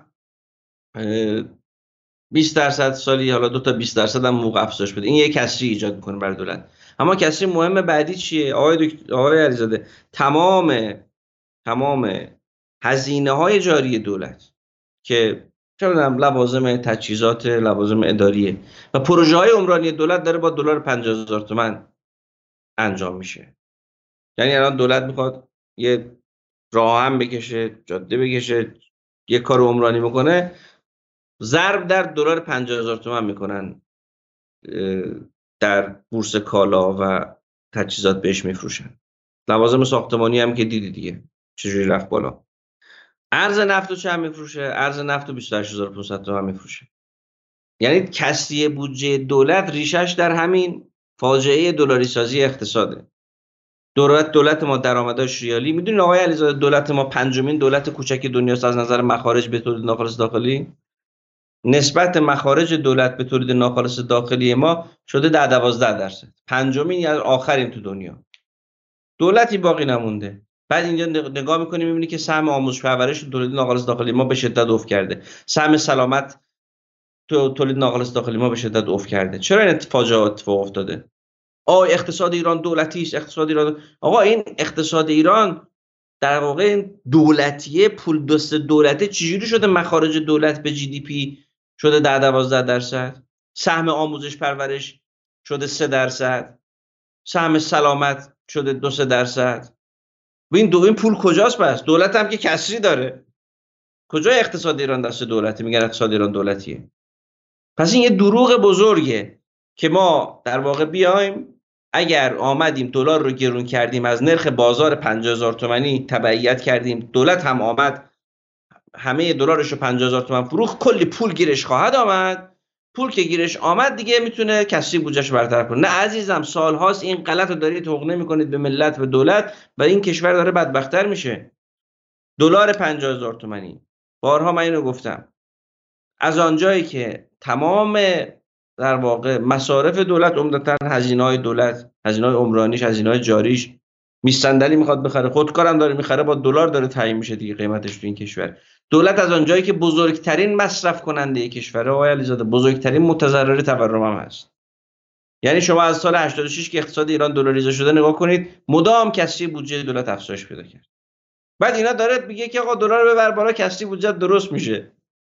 حالا بهش می‌رسیم آقای جبره اگه از بدین که بحث رو تیکه تیکه من جلو ببرم. پس واقعا یه بخش بحث منم با نگاه می‌کنم خود منم خیلی توی باغ به شکلی شاید نباشم چون همش تمرکز من روی غزه بوده. ولی من امروز که نگاه کردم خب بحث واقعا بحث جالبی یعنی یه اتفاقی افتاده به بهانه این اتفاق چای دبش. حمله حمله کردن به بحث ارز ترجیحی. خب ببینید حالا اولا که ما این موقع خدای نکرده سوء تفاهم نشه. ما چون جناب آقای صادق الحسینی از پکیج فروش ها رو نشون دادیم موقع فکر نکنم مثلا حرف ایشون معقوله. ایشون درست یک روز قبل از این گفته که طرف نوشته مشکل فساد, فساد چای از ارز ترجیحی نیست. مشکل اینه که نظارت ها دقیق نیست. ها ها ها. باور کن این جوک نیست واقعیه. طرف سه و هفت میلیارد دزدیده. باز میگن نظارت ضعیف بوده. منظورش هم اینه ما رو بذارید درست تخصیص میدیم. این تناقض اصلی کمونیسمه. در شوروی کردن نشد در ایران که اصلا نمیشه. به نظرم بابت این حرف اگر ما قوه قضایی درست ترمونی داشته باشیم باید اینو بیاره. بگه 3.7 میلیارد دزدیده رو بیا ثابت کن ببینم دزدیده. ارز ترجیح گرفته رو بیا ثابت کن ببینم. بانک مرکزی جمهوری اسلامی این ول بودن فضای مجازی اینه دیگه. بانک مرکزی جمهوری اسلامی میاد میگه که آقا این ارز ترجیحی نبوده. این خودکارشناس پنداران و پکیج فروشان و اینا میان یه حرفی رو می‌زنن و تو فضای مجازی پخش می‌کنن. هیچ وقت هم پاسخگو نیستن. خب این فقط به شکلی این میگم یه حجم سنگینی از این قضیه بودش بعد آقای این مدیر عامل دبش دنبال آزادی اقتصاد بوده علیه از نظر فکری کاملا در دسته پکیج فروشا دسته بندی میشه. بعد دارن این فساد رو به کمونیسم و اینا کمونیسم کجا بود؟ حالا حالا بهش می‌رسیم که این تهمت ها چگونه وارد شد و این انگزنی های خطرناک کمونیسم اسلامی و غیره. اینو ببینید شما میگه دولت 13 چگونه در تله رانت و فساد افتاد آقای عطا بهرامی مسئول تلویزیون به شکل یوتیوب تحریریه. با ادامه ارز ترجیحی از بیش از 130 میلیارد دلار ارز ترجیحی 90 میلیارد دلار در دوره روحانی و 40 میلیارد دلار در دوره رئیسی بوده. اما هر فسادی که علیه شود تمام 130 میلیارد دلار به اسم دولت 13 تمام می‌شود. باید در شهریور 1400 رانت رو قطع می‌کرد. اصلا خیلی جالبه که دولت اومده میگه که ارز ترجیحی نبوده قوه قضاییه میگه ارز ترجیحی نبوده و یه مجموعه از صداهای رسانه‌ای همشون تظاهرات و با صدای هوچیگرانه تمام ایار مرگ بر ارز ترجیحی مرگ بر ارز ترجیحی. و ما می‌خوایم امشب درباره این صحبت کنیم. خب واقعا حالا تا کجا بحث منطقیه تا کجا بحث حیاهوسازی و کار پروپاگانداییه؟ ولی اینکه این شوخی نداره. شما هنوز از پرونده خبر ندارید که هر ترجیح نیماییه چگونه میشه که سر تا سر نیروهای رسانه‌ای از آقای صادق الحسینی و آقای عطا بهرامی و از اون میسم شرفی و از اون نیروهای اصلاح طلب و غیره میان میگن که این بحث بحث ارز ترجیح بوده. به این هم خواهیم رسید. ولی حالا من برم رو بحث ادعای فکری و منطقی این دوستان خب؟ و یکیش به شکلی حالا میگم شکل مثلا یه مقدار شاید عمیقترش از سمت آقای چه بسا میگم عمیقتر ولی به شکلی این توییت آقای مجید شاکری بودش. خب میگه که امیدوارم موضوع چای دفش منجر به تضعیف جریان دلار زدا در کشور شود. خب حالا و یکم ازشون پرسیده که آقا شما مشکلتون با جریان دلار زدا چیه؟ گفتن که آقا جریان دلار زدا باعث تقویت دلار و تقویت بله بله اینجا. و اینجا جواب دادن که مشکل من اینه که این جریان اتفاقا بسیار خوب اینجاست. میگه که چون دلار زده در شما چرا بعد میگه برای اینکه توصیه های جریان دلار زده در ایران باعث تقویت جایگاه دلار در تجارت خارجی ایران خارجی ایران میشه. خب و حالا از این بگذاریم ولی بحث اینه که آقای جبرائیلی من پس خود من شخصا یک یه نسخه عقلانی از این حملات بدم و بشه جوابش داد. گفته میشه که آقا بالاخره چه بخوام چه نخوایم pockets of corruption یا گوشه هایی از فساد در این ور دستگاه اجرایی دستگاه نظارتی و غیره است و باید تا بشه پای دولت و از اقتصاد کشید کنار. درسته؟ و حالا میگم یه شکل دیگه این رو آیه رایفی پور گفتن. میگه هر نوع دخالت دستوری در اقتصاد نتیجه جز دخالت های بیشتر برای کنترل ناکارآمدی و فساد پیش آمده که ذاتی این نوع عمل کرده اقتصادی است نخواهد داشت و این چرخه باطل ادامه خواهد یافت. شاید به صورت مقطعی اثر گذار باشه اما به صورت بنیادین اقتصاد را نابود خواهد کرد. بدیهی است ارز دو نرخی نتیجه, نتیجه جز رانت و فساد ندارد. هشتگ چای دفش. یعنی از آقای رایفی پور تا شاگرد ایشون آقای پور مسعود تا آقای آقای یک اتحادی هم هست دیگه بین چپ و راست بین انقلابی و اصلاح طلب و غرب سر قضیه حذف ارز ترجیحی و سر قضیه گران کردن دلار. یا اجازه بدید من ساده‌تر بگم.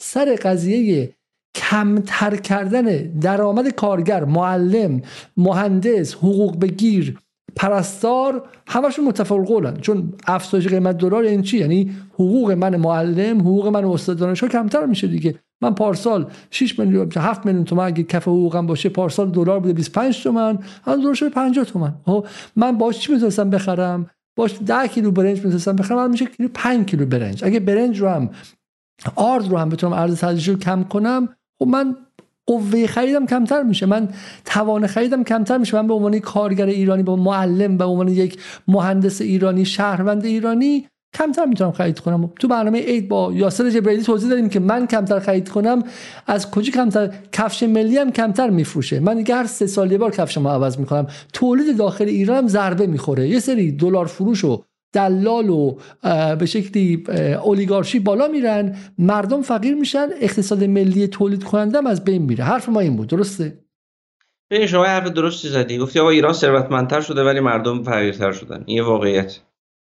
تمام دعوای ما چیه آقای علیزاده؟ میگیم آقا این مردم رو شما ببینید وضعشون رو. این مردم دارن به ریال در میارن به دلار خرج می‌کنن. داری میگی دلار هم که آزاد بذار دخالت نکن. بذار بله. آقای علیزاده از دوره سازندگی که آغاز سیاست های نولیبرال در ایران تا امروز دلار 600 هزار درصد افزایش پیدا کرده. شما من بگو که این چه فنریه که 600 هزار درصد پریده بالا؟ چجوری ما دستمون رو گذاشتیم دستور دادیم؟ این چه اقتصاد دستوریه که ما دستور میدیم ولی سال 44 درصد همین این چه اقتصاد دستوریه که شما نرخ مواد اولیت به روز هر روز ساعت 11 صبح بر اساس بورس فلزات لندن و نرخ نمی‌دونم CIS و اینا زد در نرخ دلار تعیین میشه. این چه اقتصاد دستوریه؟ این چه اقتصاد دستوریه که شما نرخ مواد اولیت به روز بر اساس قیمت های جهانی تعیین میشه؟ این اقتصاد اسمش دستوریه؟ آره دستوریه. دستور المی و دستور دلار و اولیگارشی صاحب دلار و ایناست. تمام حرف ما اینه. آقا می‌خواید اقتصاد آزاد کنید رها کنید. دولت رو حذف کنید. دولتی که الان حذف کردید. دولتی باقی مونه آقای علیزاده الان کارمند دولت براش نمیصرفه کارمندی دولت بکنه. فساد اینجاست که به کارمند دولتی که طرف میاد تقاضای یک میلیارد دلار ارز داره شما ده میلیون تومن حقوق میدی اون دیگه الان از کف میده. فساد اینجاست که ملت دیگه نمی‌تونن گوش بخورن. فساد اینجاست که ملت دیگه سفرهشون کوچیک شده. آقا من طرف همه حرفم اینه. برای چی هزینه این ملت باید به دلار باشه درآمدش به ریال باشه؟ چه گناهی کرده این ملت؟ چرا دارید با مردم این کارو می‌کنید؟ جالب آقای علیزاده جریانی که در از دوره آقای هاشمی تا امروز سیاستاش تو این کشور داره اجرا میشه. نتیجهش این وضع موجوده. ما میگیم آقا این راه غلطه بیا راه دیگه بریم. داره مردم از راهی که ما داریم میگیم بریم بترسونه. بابا مردم دارن نتیجه سیاست های شما دارن می‌بینن. کی تو این کشور تثبیت اجرا شده؟ کی تو این کشور پیمان سپاری اجرا شده؟ ما میگیم آقا پیمان سپاری 100 درصد اجرا کن نمی‌کنی. ما میگیم آقا نرخ بهره بانکی بیار پایین نمی‌کنی. ما میگیم بانکای خصوصی رو تعطیل کن خلق پول نتونن بکنن نمی‌کنی. ما میگیم آقا مواد اولیه ایرانی نباید به نرخ جهانی دلار به داخل فروخته بشه نمی‌کنی. ما میگیم نباید هزینه ملت دلاری باشه درآمدشون ریالی نمی‌کنی. بعد اینا دارن از این تکه ما دارن ملت رو میترسونن. بابا ملت دارن با تمام وجود احساس می‌کنن.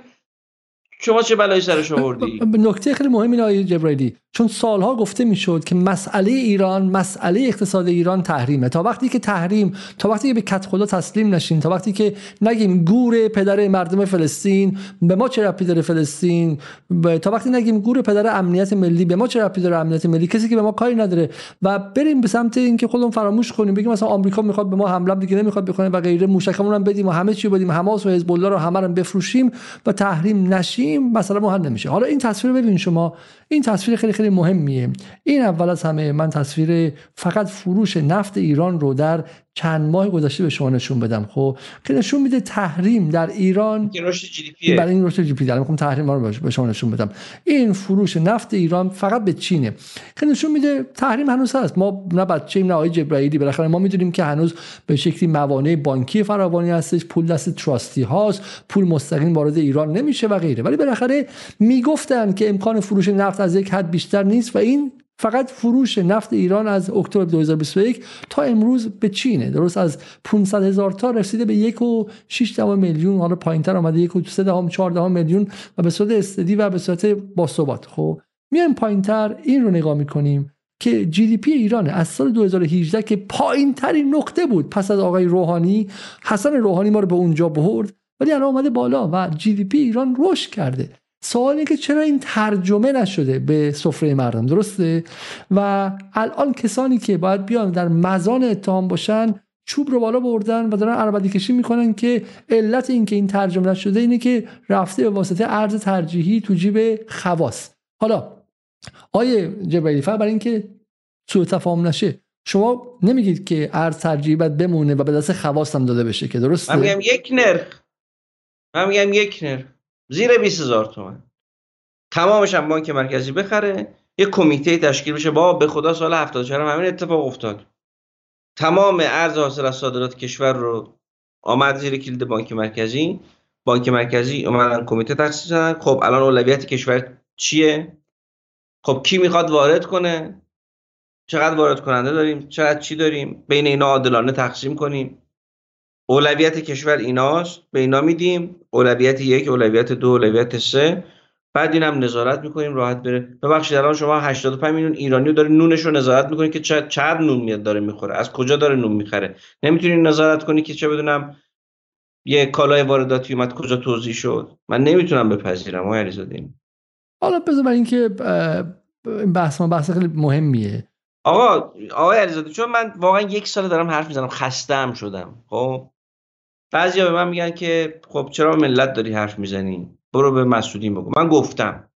من به هر کس لازم بوده جهت اطلاعاتتون رفتم این حرفا رو گفتم. خب؟ منتها یه مدل مبارزاتی آقا داره در دهه پنجاه با پهلوی داره مبارزه می‌کنه. داره با تاغوت مبارزه می‌کنه. رفته در مسجد کرامت مشهد داره با مردم حرف می‌زنه. آقا دو داری تاغوت می‌خوای مبارزه کنی برو اسلحه بگیر دستت برو شاه براندازی کن دیگه. چرا داری با مردم حرف می‌زنی؟ علتش اینه علتش اینه که آقای علیزاده مردمن که به این وضع رضایت میدن. اون جریان در واقع رسانه‌ای که میاد به مردم مدام داره میگه علت تورم نقدینگی به اقتصاد باید آزاد باشه دخالت دولت بده فلان مردم که رضایت دادن اون جریان هم میاد حاکم میشه. اون مانیفکتچرینگ کانسنت که گفتم مثالش همینه. مردم رضایت دادن همینه. من در این یک سال گذشته آنچه لازم بود به مردم گفتم. گفتم مردم ما دنبال اینیم که شما وضعتون بهتر بشه. مردم این ریشه مصیبت های شما تحریم آمریکا نیست. رئیسی بر تحریم پیروز شد. تحولات نظم جهانی هم کمک کرد. بالاخره تشدید تحریم های ترامپ بایدن علیه روسیه و چین و اینا و تغییر نظم جهانی همش موثر بود. اما هر زمینه مردم این شمایید و این سیاست های دو تا سیاست. یه سیاست میگه که دولت باید از اقتصاد حذف بشه. یه سیاست میگه نه دولت باید متصدی نباشه اما دولت حامی هادی ناظر باشه. دولت باید بر جریان پول و کالا در کشور اشراف کامل داشته باشه.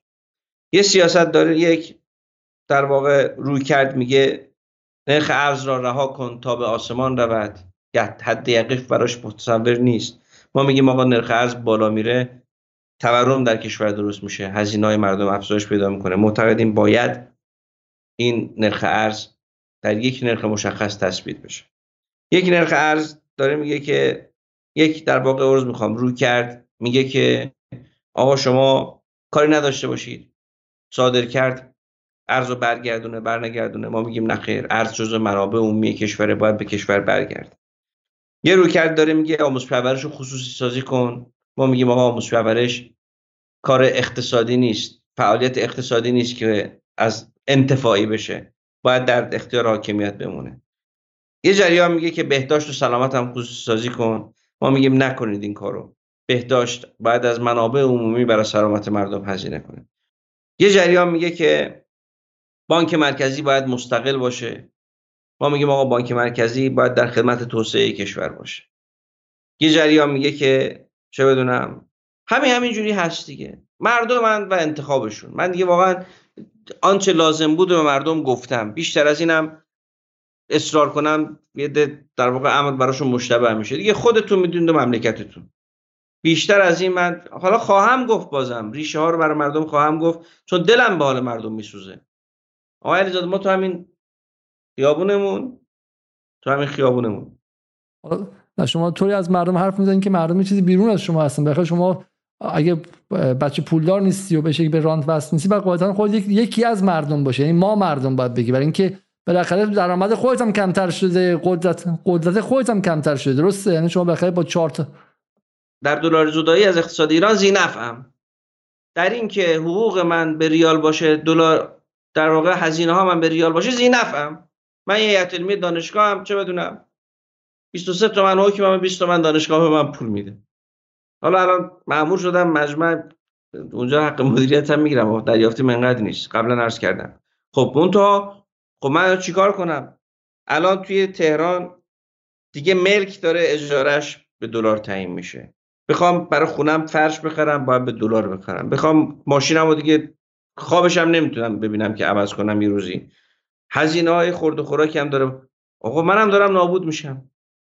پس ما ولی پس ما مردم دیگه. در شما از منظر خودت به عنوان یکی از مردم باید بگی که آقا بالاخره این خب، فشار وقتی که شما داری وایسادی آقای علیزاده وایسادی داد می‌زدی میگی مردم ما داریم آتیش می‌گیریم ما بدونی داریشه این مشکلات اینجاست. تو می‌خوای خودتو به خواب بزنی برو بزن. من دیگه بیشتر از این نمی‌تونم کمکت کنم که. تو دوست داری تو دوست داری با نوای نولیبرالیسم به خواب بری جیب تو بزنن؟ برو به خواب آجبه بذار برای اینکه بحثمون شعاری نشه. بحث آیه عباس عبدی گفتم. بذار این به بحث جالبیه. من می‌خوام این بحث رو به نظر من میگم چون ما واقعا معتقدیم و سر این بحثم توی جدال من شخصا هم هزینه دادم. و اینکه خیلی از دوستانی که سر سیاست خارجی سر قضیه فلسطین سر قضیه فهم ما از به شکل اتفاقای سال گذشته با ما همدل هستن به قضیه ارز ترجیحی که می‌رسه گیج میشن. حالا خیلیشون که واقعا بی‌انصافی می‌کنن و تهمت هم می‌زنن و اینکه اگه ما میگن که شما پروژه گرفتیم اگه ما پروژه گرفتیم سر حتما سر زن زندگی آزادی هم پروژه گرفتیم. حتما سر فلسطین هم پروژه گرفتیم. ولی حالا به شکلی اون دیگه من زندگی مشخصه و واضحه و اگه دنبال پروژه بودم دنبال چندرغاز جمهوری اسلامی نبودم. عربستان و انگلیس و آمریکا و غیره خیلی پروژه هاشون متینتر و بهتر و سر وقتم هستش و به امثال ما تهمت هم نمی‌زنن. خودی غیر خودی هم نداره. ولی از این بگذاریم آقای عباس عبدی حرفی که می‌زنه ما با بهش جواب بدیم. می دنبال این هستن بگن این فساد تقصیر این دولت بوده یا اون دولت. دعوا نکنید. تقصیر فصل مشترک آنها یعنی سیاست های رانتی و فسادزاست. هرچه ران در قیمت گذاری ارز و کالا و پول بیشتر باشد فساد هم بیشتر است. بذارید من به این شکل بگم آیه جبرئیلی گفته میشه این شما میگید. میگه آقا من دنبال دو نرخ نیستم. من دنبال یه نرخم. این نرخم تا زمانی که حالا میگن چجوری کشف می‌کنه این نرخ رو؟ من میگم آقا من شخصا برای این اساس کشف می‌کنم که قدرت خرید 20 میلیون حداقل بگیر مردم ایران بعد چقدر باشه؟ چون بقیه آدمان که تو ایران از دکتر متخصصی که دولتی کار می‌کنه و صاحب مثلا سهام بیمارستان نیستم اونم یه درصدی از حقوق پایه دیگه. استاد دانشگاهش هم همینطور و غیره. حالا بگذاریم که متاسفانه آقایون استاد دانشگاه رو دیگه از ضریب حقوق پایه خارج کردن مثلا اینفینیت بی نهایت ولی حالا بقیه هم همینجوری و من نگاه می‌کنم تو ایران حقوق پایه 6 میلیون تومن. این 110 120 دلاره. در حالی که تو همسایه ما تو ترکیه بیشتر از اونه. توی حالا عربستانش همینطور توی کشورهای دیگه همینطور و 120 دلار. وقتی که همه چی قیمت دلاری شده باش چیکار می‌تونی بکنین تو؟ و این ظلمه اصلا بدون شوخی. چون وقتی من برمیگردم به دهه 60 که ایران زیر جنگ بود حقوقا به نسبت دلار خیلی بالاتر بوده. حدودا 300 دلار بود اگر اشتباه نکنم. برای من اینجا وای میستم. اما آیا عباس عبدی پس شما بهش میگی که ما می‌خوام دلار بیاد پایین. ولی چون نمی‌تونیم میگیم آقا یه بخشی از دلار حداقل پایین تر نگه داشته بشه. یعنی ما زورمون نمی‌رسه 100 درصد درآمد دلاری ایران رو بیاریم پایین رو 15 تومن. نمی‌رسه؟ نه من با این قبول قبول ندارم این حرفو. من اصلا قبول ندارم دو نرخ داشته باشیم. الان 28 500 داریم میدیم به 5 قلم و یه دلار 40 تومن و یه دلار 48 تومن اصلا اینو قبول ندارم من. اصلا قبول ندارم. پس شما الان باید... طرفدار تک نرخی هستید. بله تک نرخی رو به پایین. نه تک نرخی مثل حذف 4200 رو به بالا. میگن آقا قیمت گذاری کو قیمت گذاری آقا کجا قیمت گذاری ارز اتفاق افتاده؟ دولت که اومده در سال 1401 از نرخ بازار تبعیت کرده. بعد شما اونو کشیدی بالا میگی حالا هم دوباره قیمت گذاری نکن بیا دوباره از نرخ بالا بازار تبع با ملت له شدن دیگه ول کنید دیگه دست از یقه ملت بردارید دیگه. واسه همینجا. پس پس یاسر جبرائیلی طرفدار دو نرخی نیستش. طرفدار تک نرخیه. نه تک یک نرخ. تمام ارز کشور یک نرخ بیاد بانک مرکزی خریداری کنه با یک نرخ به اولویت های کشور تخصیص پیدا کنه. نه یه میلیارد دلار بره برای چای. خب من الان خود گیچم پس الان فرق شما با کسی مثل آقای رائفی پور که اونم میگه تک نرخی دو نرخی اون میگه تک نرخ. اینا میگن تک نرخ. به نرخ هم دست نزن. این فرق رو توضیح بدیم برای مخاطب. تک نرخ باشه منتها نرخ تو تعیین نکن. بذار بازار آزاد تعیین کنه. بازار آزاد یعنی 50000 تومن. یعنی ولش کنونم بره بالاتر. و بازار آزاد شما اول برنامه توضیح دادید وقتی که در ایران بازار آزاد از این 113 میلیاردی که پارسال دست ایران رسید. 60 میلیاردش مال اولیگارشی فولاد و پتروشیمی و غیره بود. 50 میلیاردش مال دولت بود. خب وقتی که اونقدر قدرت داره به شکلی اون اولیگارشی اون میگه من خودم. بازارسازه دقیقا. بازارساز تو بازاری وجود نداره. بازار آقای علیزاده در تعریف علمای علم اقتصاد میان آقا بازار محلی است که بیشمار عرضه کننده و بیشمار تقاضا کننده وجود داشته باشه اونجا قیمت تعادلی تعیین بشه. اینجوری الان؟ این اسمش بازاره؟ بازار انحصاریه که ادعی اونقدر زورشون رسید. با دستور قیمتگذاری دستوری نرخ ارز آقای عبدی قیمتگذاری دستوری نرخ ارز توسط اولیگارشی داره. صورت می‌گیره. توسط دولت صورت نمی‌گیره. این نکته بسیار بسیار کلیدیه. پس ما در ایران قیمتگذاری دستوری داریم. و اونم توسط اولیگارشی و بلنگوهای رسانه ایش که اربده می‌زنن وحشت ایجاد می‌کنن تهمت می‌زنن کمونیست اسلامی جبرائیلی مزدور لندن نشین علیزاده و غیره اونها هم اگر کسی بهشون گوش نکنه این تهمت رو می‌زنن. یک وایس شما. ولی و پارسال هم میگم انقدر من فقط یه لحظه بگم اینو. انقدر زورشون زیاد بود که زورشون با آقای خامنه‌ای هم تقریبا میشه گفت رسید. آقای خامنه‌ای اومد جلوشون ایستاد گفت بابا قیمت تلگرامی نباشه. درسته؟ قیمت تلگرامی نباشه و بازم یه یه مدت صداشون در باز یه راهی پیدا کردن که باز قیمت رو بالا بکشن. درسته و الان عملا حالا قیمت تلگرامی نیست ولی عملا خیلی از اینا همون قیمت آزاد دیگه. الان پلی اتیلن شما توی برنامه توی صفحتون توی تلگر... توییتر مرتب میگین که کشف قیمت ها عملا همون کشف قیمت های نیمه تلگرامی و غیره داره میشه. اما حرف عباس عبدی رو بهش برگردیم. ما اصلا میگیم تک نرخی. ما اصلا میگیم تک نرخی ولی بالاخره چون دلار محدوده این دلار ما به هر کسی نمی‌تونیم بدیم دیگه. بالاخره نوعی سیاست های رانتی و فسادزا میاد.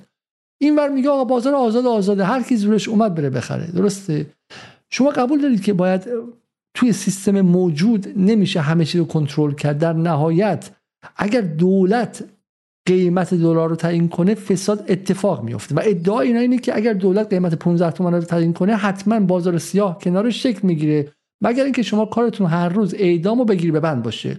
از خیابون فردوسی گرفته تا توی شرکت های گنده هی بخواد بگیری اعدام کنی اعدام کنی.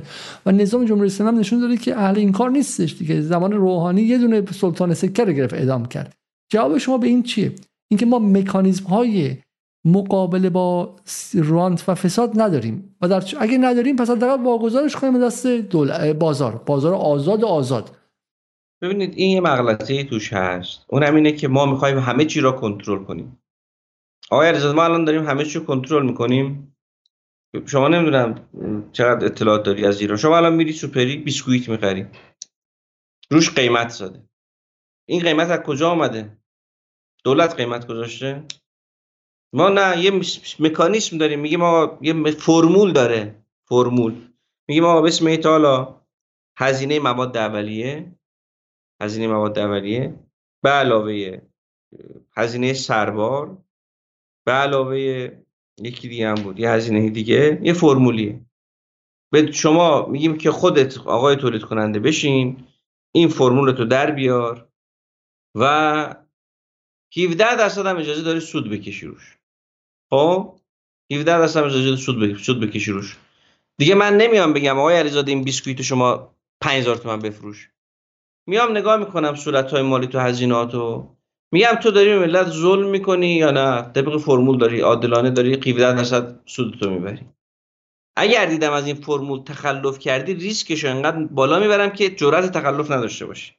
این اسمش چیه؟ اسم این چی؟ شما بگو چیه اسمش. این که ما یه فرمولی بذاریم. بگیم آقای علیزاده شما تولید کننده ای. با این فرمول باید کالاتو عرضه کنی. اگر از این فرمول تخطی کردیم و ما میایم رندوم حسابرسی می‌کنیم. اگر تخطی کردیم ما کل چه بدونم انبارتو مصادره می‌کنیم. آقا مثل این که میگه آقا مواد مخدر که ما داریم این همه هزینه میدیم این همه داریم در واقع بگیر و بند رو انداختیم اعدام می‌کنیم فلان. ولی مواد مخدر هست دیگه. دولت دخالت نکنه دیگه در تجارت مواد مخدر. آزاد کنه همه چی درست میشه. درست میشه؟ الان دقیقا همین جوریم الان. میگیم دولت کاری نکنه. کجا دولت قیمت گذاری کرده؟ آخه می‌دونید درد چیه؟ درد اینه که دارن می‌دونید که این جریان اولیگارشی بزرگترین کاسبان تحریم بودن. بزرگترین کاسبان تحریم به بودن. چه معنی؟ به چه معنی؟ در دوره برجام منادیان برجام بزرگترین کاسبان تحریم بودن. دوش مخالفان برجام رو داشتن به عنوان کاسب تحریم معرفی می‌کردن. الان هم چطوری؟ توضیح توضیح بدین اینو. مخاطب منم متوجه نمیشم. چگونه کسایی که برجام انجام دادن کاسبان اصلی برجام تحریم بودن؟ آره. ببینید که باید بیای ببینی که این جریان اولیگارشی رسانه هاشون پشت برجام بودن یا علیه برجام بودن؟ پشت برجام بودن. پشت برجام بودن. اینا زینف تحریمن یا زینف تحریمن یا زینفش نیستن. اینا از تحریم دارن سوء استفاده می‌کنن یا نمی‌کنن؟ آقا بخیر دست این پول دست ایناست. دست تراستی ایناست. دولت میگه دلار رو برگردون میگه نمی‌تونم تحریمه. داشتن ماها رو کاسب تحریم معرفی می‌کردن. می‌گفتن اینا کاسب تحریمن. این که خیلی واضحه چون دولت میگه پولو برگردون قیمت قیمتی که من میگم 28 تومن بفروش. میگن ای وای ای هوار الان میگیرنم. افک پیدا افک منو پیدا کرد. اصلا دیگه گندش در اومد تراستی که نمی‌تونه. من نمی‌تونم اصلا پول نمی‌تونم برگردونم. کاسب تحریم اینا بودن. کاسب اقتصاد دستوری هم اینا هن. دارن ما رو میگن که آقا چه بدم شما دارید اقتصاد دستوری می‌کنی. تو داری میگی آقا اقتصاد اقتصاد نباید دستوری باشد؟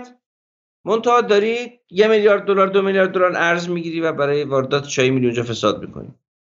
شما الان سوال مشخصت این بود. من سوال مشخصم اینه که سوال مشخصم اینه که وقتی میگیم اقتصاد دستوری. شما آیا ما مکانیسم های نظارتی داریم یا نداریم؟ من میگم این همه اصناف تو این کشور وجود دارن. این همه اصناف ستا تنظیم بازار شکل می‌گیره. این همه اصناف از شیر و چه بدونم تو خمرغ و فلان و تمام اینا نظارت میشه که این فرمول قیمت گذاری با درصد سودتون رو رعایت کنن. چجوری میشه؟ به فولاد و پتروشیمی که میریزیم میگه نمیشه. به ارز که میگیم میگه نمیشه. اون چیزی که ادعاش اینه که نمیشه همین الان شده تو کشور جاریه. تعذیرات داریم. اگر شما از این تخلف کنی پرونده برات تشکیل میشه. چجوری تو بیسکویت و کیک و ساندیش و اینا داری رعایت می‌کنی؟ به ارز که میگی میگی نمیشه.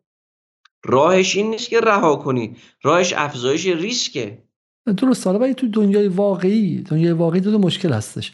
حالا من بهش می‌رسم. ولی اول بذارین که یه بار دیگه این دوست پکیج فروشمون رو جوابش رو ببینیم. خب. میگن که این بنده خدا شما گفتین که فساد دبش ارتباطی به ارز ترجیحی نداره. این شرکت ارز نیمایی گرفته. فساد در میزان نامتعارف تخصیصه. ما قائل به ارز ترجیحی یا ارز چند نرخی نیستیم. کل ارز صادراتی کشور باید به یک نرخ زیر 20 هزار تومان توسط بانک مرکزی خریداری و به همان نرخ به اولویت های کشور تخصیص تخصیص یابد. آیه صادق حسینی حالا وقت توهین نباشه. من میگم ایشون پکیج فروش خیلی خورده گرفتن. چرا مطلق میگیم؟ ما به هیچ وجه شغل شریفشون داریم میفرمایید مطلق نمیگیم ولی کسی که منفعتی داره منفعتی داره از چیزی و خب بالاخره این این نکته مهمه. الان آرتی که حرف می‌زنه یا فارس که در یوتیوبه می که متعلق جمهوری اسلامی یا نزدیک به تصنیم نزدیک به فلان جا. برای اینکه مخاطب بدونه که این برچسب به اونه. همینطور هم واقعا سی ان بنویسن متعلق به دموکراتای آمریکا. خب از اونجا متعلق به آیپک حالا آیساد حسینی میگه این بنده خدا این جبرائیلی نمی‌دونه راجع به صحبت می‌کنه. میگه ما دنبال نرخ چند ارز چند نرخی نیستیم. یه نرخ اونم زیر 20 تومن. این حجم از ندانستن طبیعی نیست. این حرف تو خالی دقیقا تجربه چهار ماه اول 4200 علم اقتصاد رو که قبول ندارید تاریخ هم که نمی‌خوانید حداقل تجربه همین چند سال رو مرور کنید. شما به این چه جوابی می‌دید؟ الان مسئلهش چیه؟ من چه جوابش بدم؟ به نظر شما این چی میگه؟ می‌دونی تجربه اول چهار ماه اول 4200 چیه؟ تجربه چهار ماه اول 4200 در نظر گرفتن اون کلمه اولویت هاست که یه خط مونده به آخر ارز منه. اینا یه حرفی دارن هی می‌زنن. میگن آقا شما اگر نرخ ارز بیاری پایین واردات اوج خواهد گرفت. خب از بهش نمیدم که واردات انجام بده. شما چهار ماه اول 4200 داشتی به همه چی داشتی به خاک زیر پای گربه هم 4200 می‌دادی. من نمی‌خوام این کارو بکنم. مسئله اینه. مسئله اینه که آقا ارز میاد. من 113 میلیارد دلار ارز می‌ذارم تو جیبم.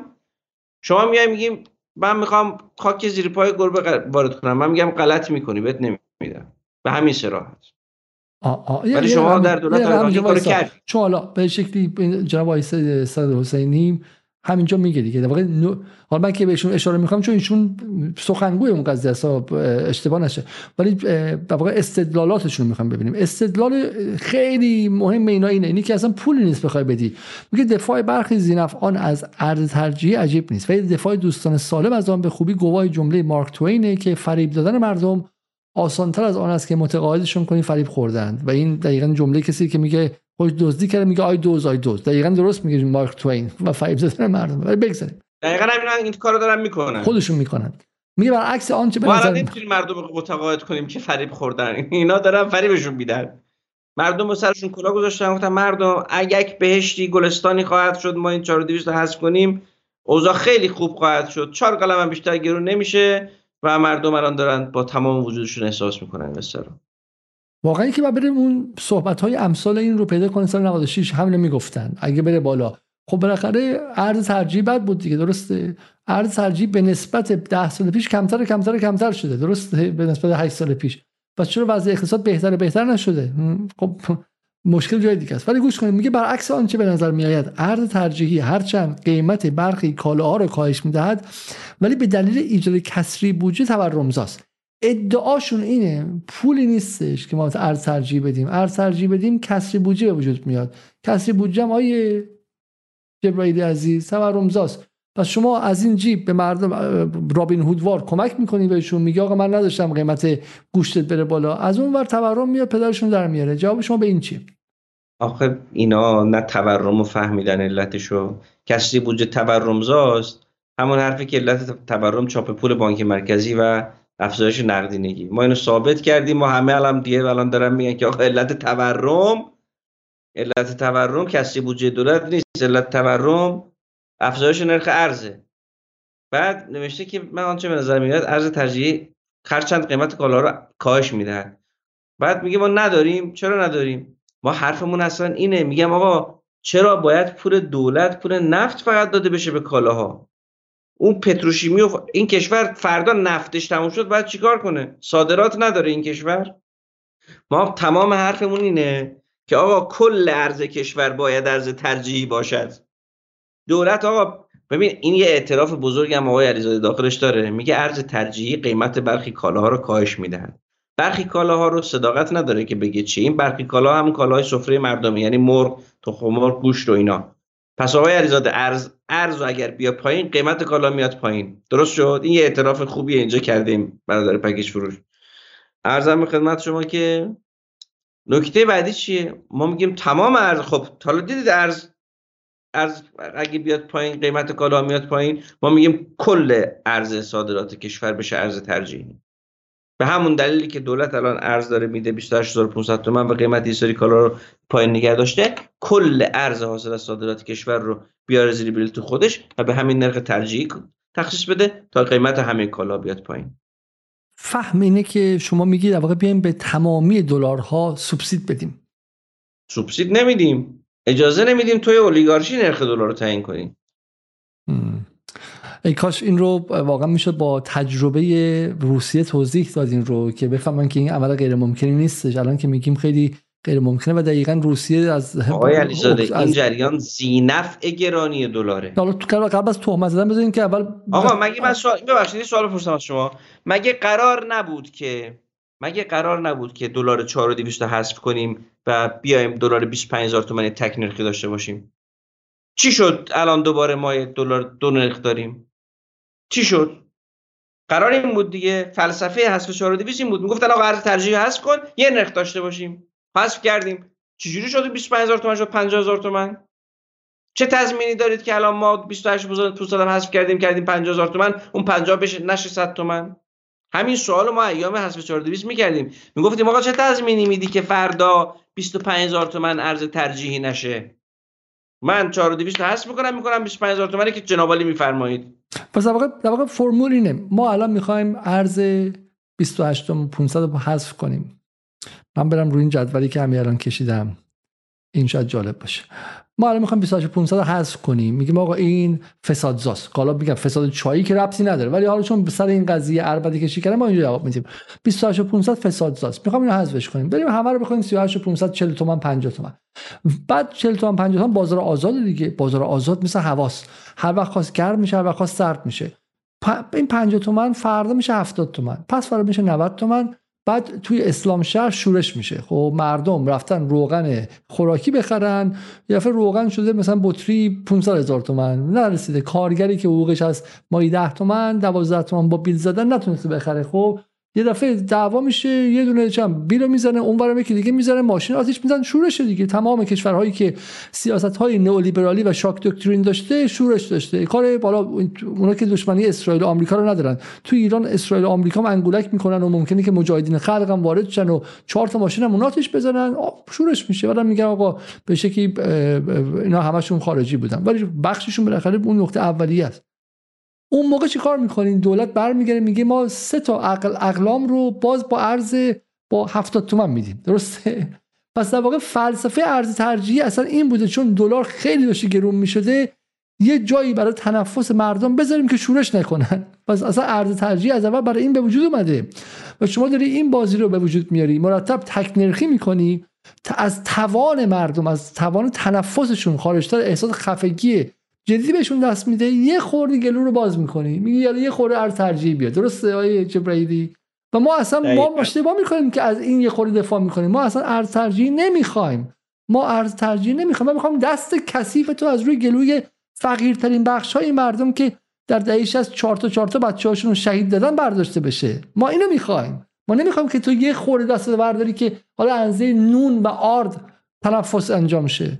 اینا هیچ وقت نمیگن آقا حد یقف این بازار آزاد که شما میگی کجاست.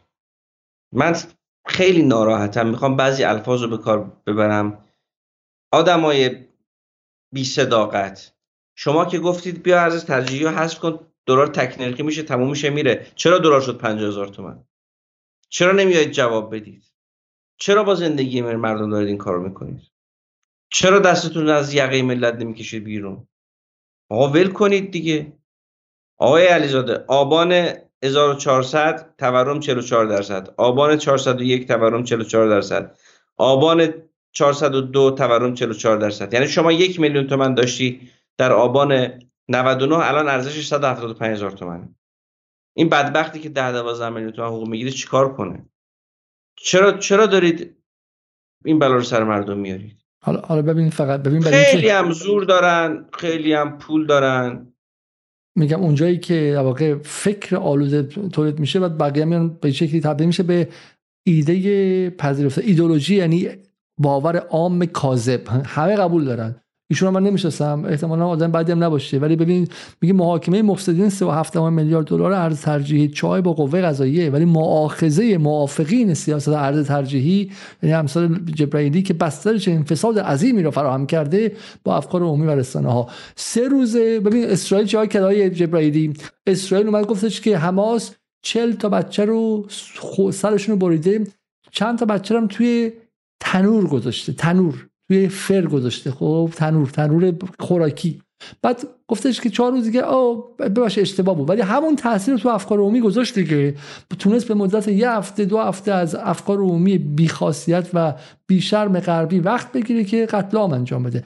این سه روز اولم قبل از اینکه سخنگوی دولت و آقای فرزین بیان بگن که هیچ ربطی به ارز ترجیحی نداشته اینا اومدن و مرتب داد زدن که ارز ترجیحی رو و غیره و غیره و غیره. پس ما برمیگردیم به این بحث کلیدیمون که اینها می‌خوان به شکلی ارز رو گران کنن. و این دعوا از کی تا حالا بوده؟ از تقریبا فروردین 1401 تا حالا بوده درسته؟ پس ما به این نتیجه می‌رسیم آقای جبرائیلی همون گروهی که در دوره آقای رئیسی بودن همون گروه الان هم همون فشار دارن میارن درسته؟ پس فرق این دولت و اون دولت در سطح عمیق چیه؟ برای مردم عادی برای حقوق بگیر عادی برای کارمند برای کارگر برای معلم. آقای عبدی نوشته بود که فصل مشترک نمی‌دونم این دولت و اون دولت سیاست های فلان فصل مشترک اون دولت و این دولت اجرای سیاست های نولیبراله. فصل مشترک اون دولت و این دولت تداوم فروش مواد اولیه تولید تو این کشور به دلاره. من الان چند وقتی دارم میام کارخونه ها رو اینا رو می‌بینم. میگم آقا این مواد اولیت چقدر بوده؟ میگه آقا این بر من ام برابر شد. تولید کننده داره نابود میشه. مصرف کننده داره نابود میشه. دولت داره آقای علیزاده شرکت توانیر سال 96 سودده بوده. خب؟ و برق برای ملت بکشه. تمام تجهیزاتش رو داره با قیمت دلار توی کشور تهیه می‌کنه. داخلی هم هست. برق سیم برق و کابل و مس و فلان. تمام اینا رو. سال 99 13 هزار میلیارد. 1400 19 هزار میلیارد. 401 هم 6 هزار میلیارد تومن زیان دادی. فکر می‌کنی چرا؟ توانیری که باید برای مردم برق بکشه تو زیانه. چرا فکر می‌کنی؟ به خاطر اینکه تمام هزینه هاش به دلاره. برق و از ترس اینکه بیشتر از این مردم فشار نیاد نمی‌تونیم گرون کنیم. شرکت ورشکست میشه. راهکار نولیبرالا چیه؟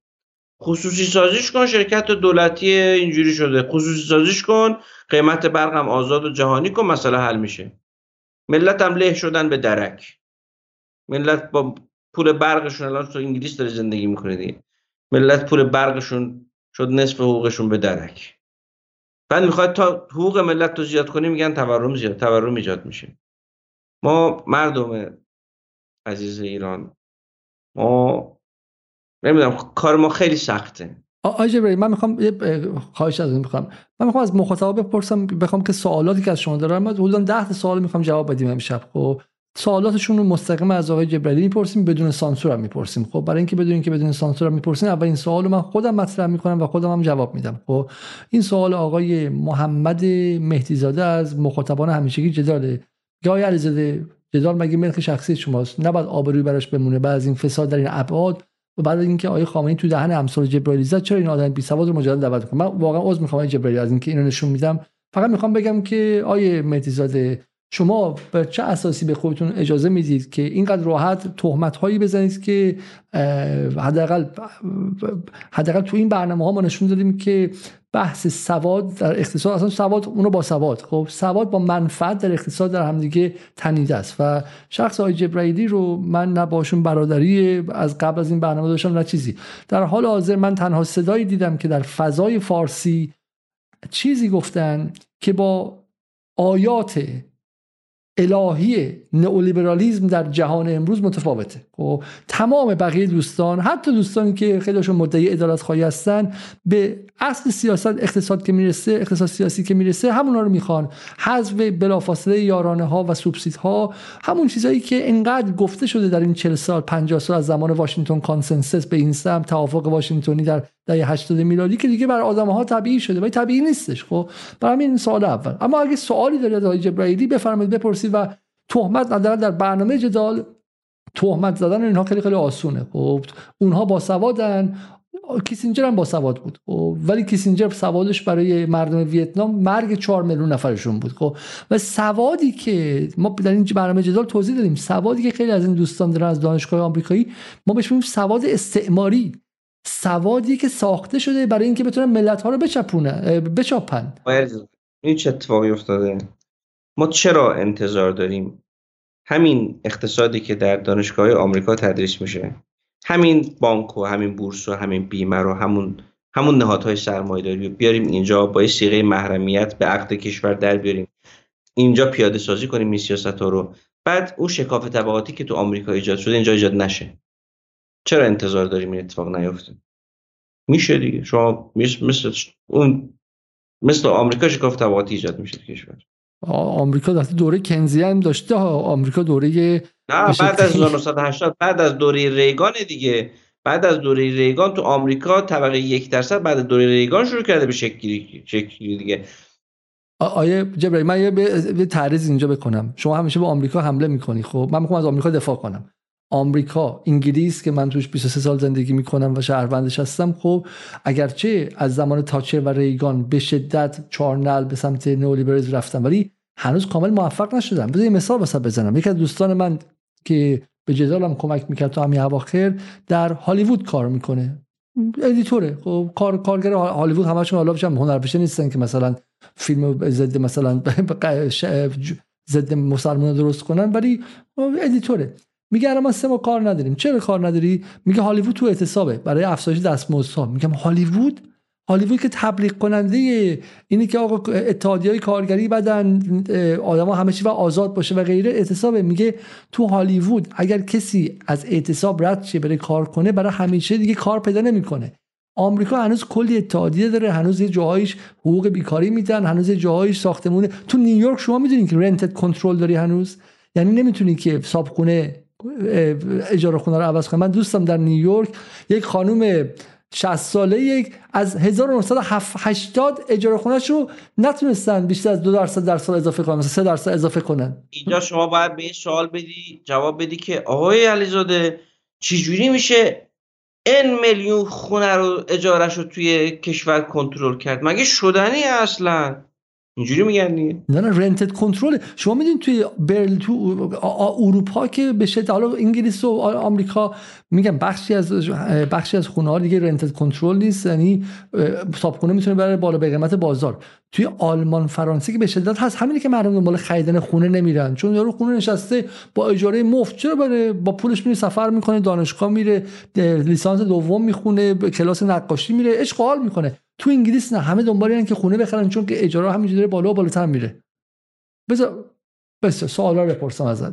آقا همین آقای مهدی زاده میگه آیا ارز رو از سرمایدار تولیدی به قیمت دستوری بگیرن و به سرمایداران تجاری انحصارگری که حالا مهم نیست آقای پروفسور مسئله دمایشون صحبت کرده بدن. آیا دقیقا خلاف جهت عدالت نیست.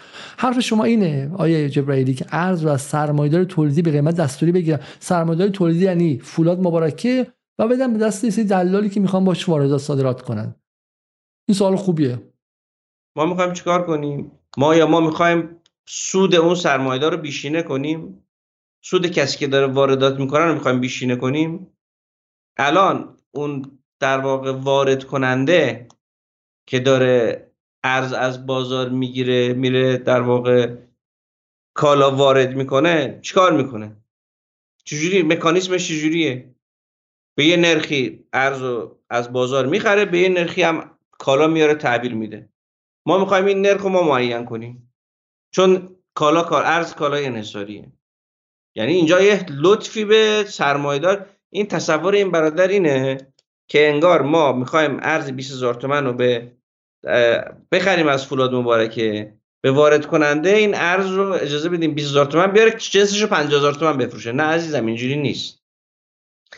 اینا میگن که شما اجازه بدید ارز آزاد باشه در ارز 50000 تومان باشه فولاد مبارکه ارزش رو 50000 تومان بفروشه پتروشیمی ارزش رو 50000 تومان بفروشه وارد کننده با 50000 تومان بیاره بفروشه کالاشو.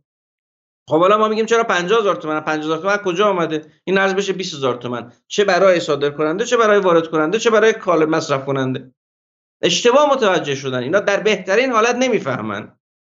اینجا رانتی وجود نداره. ارز با یک نرخ خریداری میشه با یک نرخ هم به کالای وارداتی تخصیص داده میشه.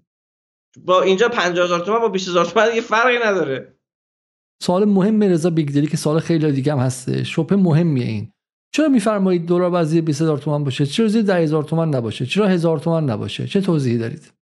ببینید ما نرخ ارز رو باید به نحوی تعیین کنیم که کالاهایی که نرخ ارزششون قیمت در واقع تاثیر می‌ذاره برای مصرف کننده نهایی که مردم ایران هستند یک عدد معقولی باشه.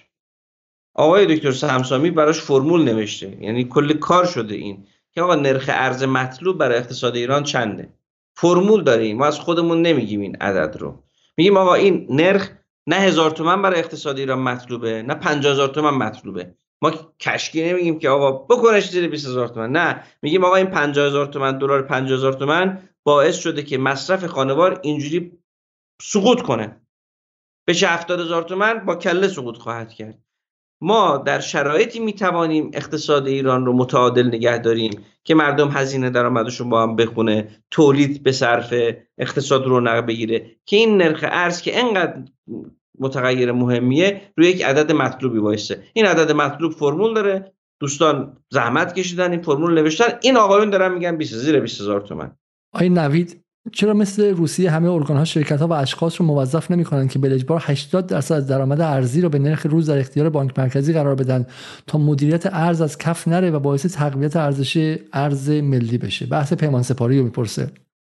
باری کلا آقای نوید ما میگیم 80 درصد؟ نه 100 درصد رو باید این کارو بکنیم. اصلا شما حرف ما رو داری می‌زنی؟ بعد بخواد به همین حرف شما دارن میگن ای کمونیست ای اقتصاد دستوری فلان و اینا.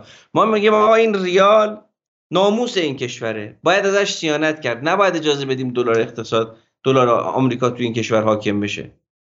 محمد نیکو گفتار میگه اون فولاد پتروشیمی که محصول می‌بره دلار نمیاره خب ببندن درشو حداقل اونقدر خسارت نتونه بزنه. اینو دولتی هستن یا خصوصی؟ من بذاریم این رو از منظر فولاد بگم.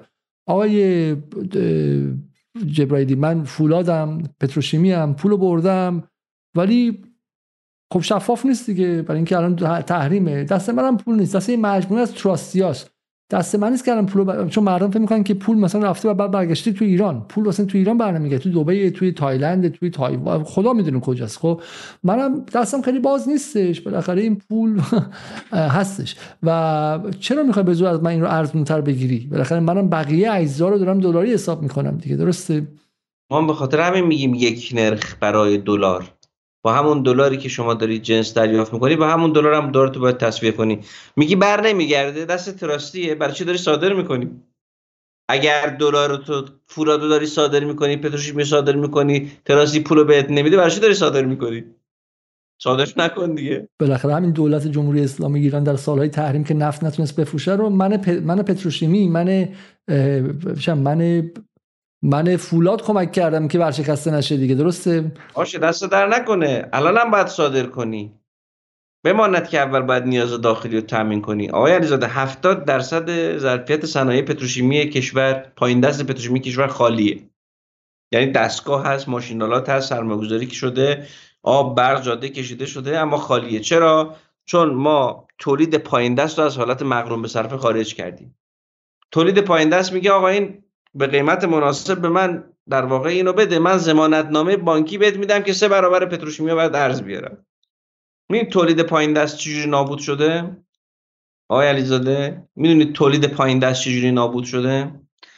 شما اومدید تولید پایین دست رو مواد اولیش رو بستی به دلار و قیمت جهانی. و در سیستم بورس کالا.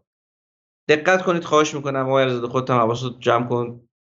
ما شما فرض کن تولید کننده یه مثلا چه بدونم لوازم قطعات یدکی خودرو هستی که از جنس پتروشیمیه. درست شد؟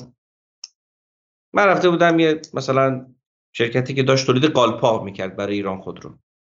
این مواد پتروشیمی که داره می‌خره و تبدیل به قالپاق خودرو می‌کنه بر اساس قیمت جهانی ضرب در نرخ دلار داره مواد پتروشیمی رو می‌خره. درست شد؟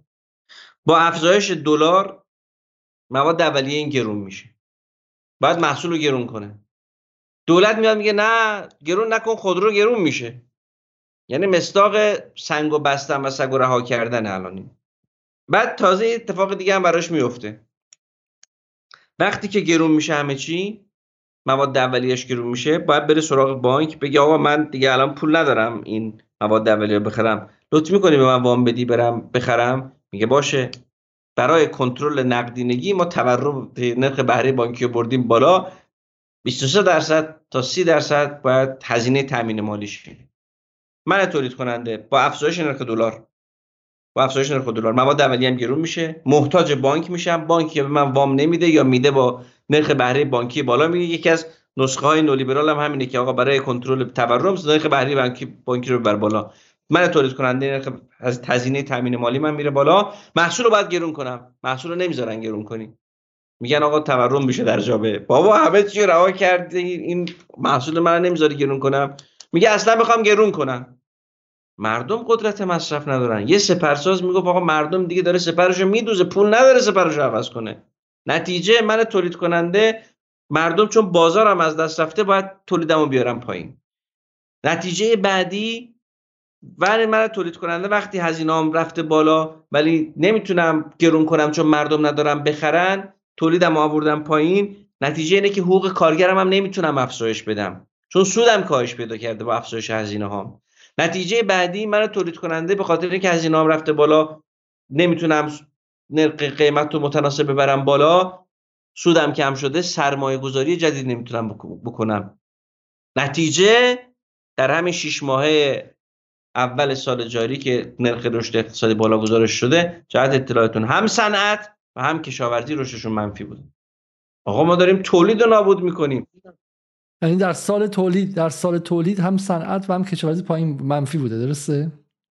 بعد به تولید کننده میگه آقای تولید کننده باشه مردم فقیر شدن پول ندارن بخرن. بردار صادر کن. میگه صادرم نمی‌تونم بکنم. یک تو بورس کالا با رقابت به من میدی. با دلار 50 60 من برای من مواد اولیه در میاد. دو تامین مالی من کرده 23 من حداقل 23 درصد. اینم میاد روش. هزینه حمل و نقل و صادرات و فلان از اولا با اون خارجی من نمی‌تونم رقابت کنم. من رفته بودم یه مواد در واقع لوازم یه بار مصرف سازی. یارو میگه آقا پتروشیمی تبریز داره من پتروشیمی تبریز داره به تولید کننده ترک ارزونتر میده مادهشو تا به من. من چجوری با اون رقابت کنم؟ یک رقابت نمی‌تونی بکنی. دو ارزی که می‌خوای برگردونی با دلار 50 تومن مواد اولیه برات تموم شده. میگن ارز نیما برگردون 38500 برگردون. من رفته بودم یه مجموعه بازی انجمن کفش بود. می‌گفت آقا به ما اجازه بدید ما دلار رو 50000 تومن برگردونیم. خب؟ گفتم خب. این شما فکر می‌کنی در کوتاه مدت به نفعتی دیگه؟ ولی در مدت ضرر می‌کنی. گفت چرا؟ گفتم که تو الان اگر اینا اجازه بدم به دلار 50000 تومان بیاری برگردونی فردا هم می‌خوام مواد اولیه رو با دلار 50000 تومان با حساب کنن. و میصرفه. گفت نه. گفتم خب یه شکلات داره میده مستت کنه فردا جیبتو می‌زنه.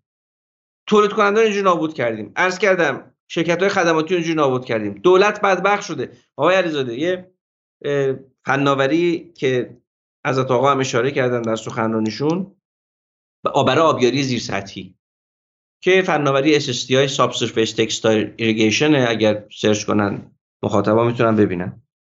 این الان تو 100 هکتار توی خوزستان داره اجرا میشه. مصرف آب یک چهارم کرده محصول رو حداقل 30 درصد تا این مرحله پیش بینی که افزایش بده. خب؟ خب این کشاورزی ایران نجات میده. ما رو از بحران آب نجات میده. تو فکر می‌کنی چرا دولت نمی‌تونه این پروژه رو اجرا کنه تو کشور؟ به خاطر اینکه هکتاری سال 97 18 میلیون تومن اجراش بوده. الان شده 300 میلیون تومن. چرا؟ تو این چون این تجهیزاتش تمام محصولات پتروشیمی با دلار رفته بالا. دولت از پرداخت حقوق کارگر و کارمندش ناتوان شده. از توسعه کشور ناتوان شده. شرکت های خدماتی ورشکست شدن. تولید نابود شده. ملت نابود شده. این آقا به من بگید که این سیاستی که دارید اجرا می‌کنید نفعش چیه دقیقا؟ نفعش چی؟ شما بیایید بگید. اصلا ما ببخشید. غلط کردیم گفتیم دلار زودایی کنیم. شما بیایید این دلاری دلاری کردن اقتصاد ما بگید نفعش چی بوده. حقوق ملت رو به ریاله و هزینه‌هاشون به دلاره شرکت های تولیدی این بدبختی این این, این نفعش چیه برای این وضع نفعش چیه؟ بیاید توضیح به جواب بیاید بدید. اونایی که دلاری کردن اقتصاد ایران باید جواب بدن که این نفع این وضع چیه؟ از سال 86 تا الان گین کشور چی بوده از این فضل از این سیاست؟ به جای اینکه بیایید ملت رو از نسخه ای که ما داریم میگیم و هیچکس اجرا نشده بیاد بترسونید بیاید جواب بدید. 16 ساله داره این کشور این سیاست داره اجرا میشه. پدر ملت و پدر دولت و اینا در اومده. پدر تولید هم در اومده. خب بیا جواب بدید. بیا جواب بدید. آقا واسه چرا الان این نفعش چیه برای کشور این وضع؟ دلار 50000 تومانی نفعش برای کشور چیه؟ دلاری فروشیِ فولاد و پتروشیمی و مس و آلومینیوم برای کشور نفعش چیه؟ چه نفعی برای کشور داره اینو؟ سوال بعدی آقای نیکو گفتار همینه دیگه. سوال خیلی دیگه. میگن به عقل ما جوری در نمیاد. مگه پتروشیمی و صنایع فولاد که مدام تمام کارشناسان ازشون شکایت دارن و میگن روی اقتصاد قیمت ارز اثر دارن سرمایه و زیر ساخت انرژی از کجا آوردن؟ ثروت عمومی محسوب میشه و یا دولتی یا اموال خودشونه خب، این واقعا این سواله که حالا باشه سوالات داره مطرح میشه دیگه. و جواب اونها یک از جوابایی که هستش اینه که میگن که اینا مال خودشون نیستش. ولی خب یه زنجیره یعنی اینا دارن پول صندوق های بازنشستگی رو میدن. اگه الان وضعشون بدتر شه من اینو فقط بگم آقای جبه شاید بعضی باشن. ادعا اینه که الان پتروشیمی این پول برای جیب خودش که نمی‌خواد که یا فولاد مبارک که. فولاد مبارک که به چهار تا سند... چهار صندوق بازنشستگی سهام دارشن که اگه الان درآمدش رو از این پایین تر اون صندوق ورشکسته میشن و بعد یه جای دیگه کشور می‌زنه بالا و این زنجیره به همدیگه وصل جواب شما به این چیه؟ اینا پول صندوق بازنشستگی نمیدن آقای صندوق بازنشستگی دولت داره پرداخت فکر کنم سهم پرداختشون به 3 4 درصد هم نمی‌رسه. مطمئن شما این رو؟ چون این ادعایی که من از بله. چند تا آدم معتبر شنیدم که آقا آقا بیایم میگن سهم تامین مالی صندوق های بازنشستگی تامین بودجهش در دولت چقدره؟ اینو که دولت داره میده. این یه دروغ بزرگی حالا من نمی‌خوام به جزئیاتی اشاره کنم. تو سوالی که الان برای همه مطرح شده همینه. میگه که چه دولت پتروشیمیا و فولادیا رو مجبور نمی‌کنه دلارشو 27500 بانک مرکزی گیر کار کجاست؟ به فرض بگن دیکتاتوریه. چرا به زور این کارو نمی‌کنه دولت؟ آقا کوش دیکتاتوری جمهوری اسلامی که پول مردم رو پس بگیره از این اولیگارشی. کوش. بابا شما که آقای صمدی که این سوالو مطرح کردی اصلا حرف ما همینه. ما میگیم 27500 چرا؟ مثلا زیر 20000 تومان همین لشکر مجازی رو ببینید. اولا در سطح ایده اجازه نمیدن. آی در دولت در اقتصاد دخالت نکند. آی نمی‌دونم اقتصاد دک دستوری شد فلان اینا. اینه نمی‌کنه. دوم اینکه نفع. نفع. میگه که ایران که ثروتمندتر شده نرخ ترجیح هم که طبق میل شما وجود داره. پس چرا مردم فقیر پس چرا مردم فقیرتر شدن؟ چون فساد وجود داره. پس دیگه کی قرار جلو فساد گرفته بشه؟ کی قرار جلو فساد گرفته شه؟ من این جواب بدم فساد الان مسئله ما نیست. من اینو می‌خوام خیلی صریح بگم. فساد وجود داره همه جا وجود داره خیلی هم بده. فسادی که از چیزایی که انجام میده اینه که می‌تونه افکار عمومی خیلی براق کنه خیلی عصبانی کنه. و الان مسئله فساد نیست. مسئله الان بدتر از فساده. مسئله الان فکر اشتباهه. فکر نئولیبرالیه مسئله وقتی است که گوسفندان هم فکر گرگ رو پذیرفتن. مسئله وقتیه که مثلا فکر کنید که الان تو فلسطین می‌گفتن آقا نه به نفع ماست که حماس از مقاومت نکنیم ما تسلیم میشیم. خب؟ یعنی اون این فیلم چیز رو می‌دیدم چند وقت پیش The Two Popes نمیدن دیدین یا نه؟ بله بله حتما. دو تا دو تا پاپ مختلف خیلی زیباست. بله. بعد اونجا یه جمله داره میگه banks beg for deregulation. As a tiger begs for being out of cage. مضمونش اینه. میگه که این بانک ها دنبال مقررات زودایی آزادی هست. مثل همین ببر که تو قفسه دنبال آزادی از قفسه. اینجوری الان. اینا به همین دلیل دنبال آزادی اقتصادن. اینا دنبال آزادی خودشونن. من گفتم اینا دنبال آزادی اقتصادی نیستن. دنبال آزادی خودشون برای غارت ملتن. اما متاسفانه چه بدونم بعضی آدمای خوبم تو این چارچوب دارن زیر این پرچم دارن علم می‌زنن. بذار بریم این سوالا به ازم خیلی سوالا آقای علیزاده بذار من رک و راست سیاست اقتصادی مو اعلام کنم. قبل از قبل از چون مثلا سوال مثلا سوال مردم همینه. خب میگه که لیلا اس میگه که مردم چه اقدامی می‌تونن انجام بدن؟ علیه این اختشاش اقتصادی که دفاع از حق خودشون بکنن بذار من فقط چند سوالا رو بخونم. آقای نویدو که خوندیم نفر دیگه که هست آقای علی رحیم رو. میگه به عبارت گفتن که من که کارمندم و ازم کاری بر نمیاد. بذار حالا آیه رحیم رو من هر دو رو بخونم و ازم من دلم سوخت کامنتشون رو میخوندم. لاش میگه که به عبارت دقیق تر من ولی در دل آیه جبرائیلی عزیز ما شما رو قبول داریم ولی شما که از مردم گله داریم ما چیکار کنیم؟ من به فرض روی 200 نفر تاثیر گذاری داشته باشم. صدای من به جایی نمی‌رسه. انگار صد شکسته و من پایین دست با قاشق آب جمع کنم. ثانیا من پیام اعتراض من بیام اعتراض کنم. من پرسته با دعم حقوق اخراجم می‌کنم. بعد چیکار کنم؟ ما شما رو قبول داریم ولی چیکار کنیم؟ آقای رحیم عزیز منم تنها هم شما فکر می‌کنی الان من خیلی هم من مثلا خیلی دوده دارم خیلی آدم دارم. منم مثل شما راه افتادم دارم با شما حرف می‌زنم. شما برید. البته اینو به شما بگم و این تو این یک سال دستاورد ما کم نبوده. ناامید نشید. من خواهش می‌کنم همینجوری که رفتید مردم آگاه کردید برید مردم آگاه کنید.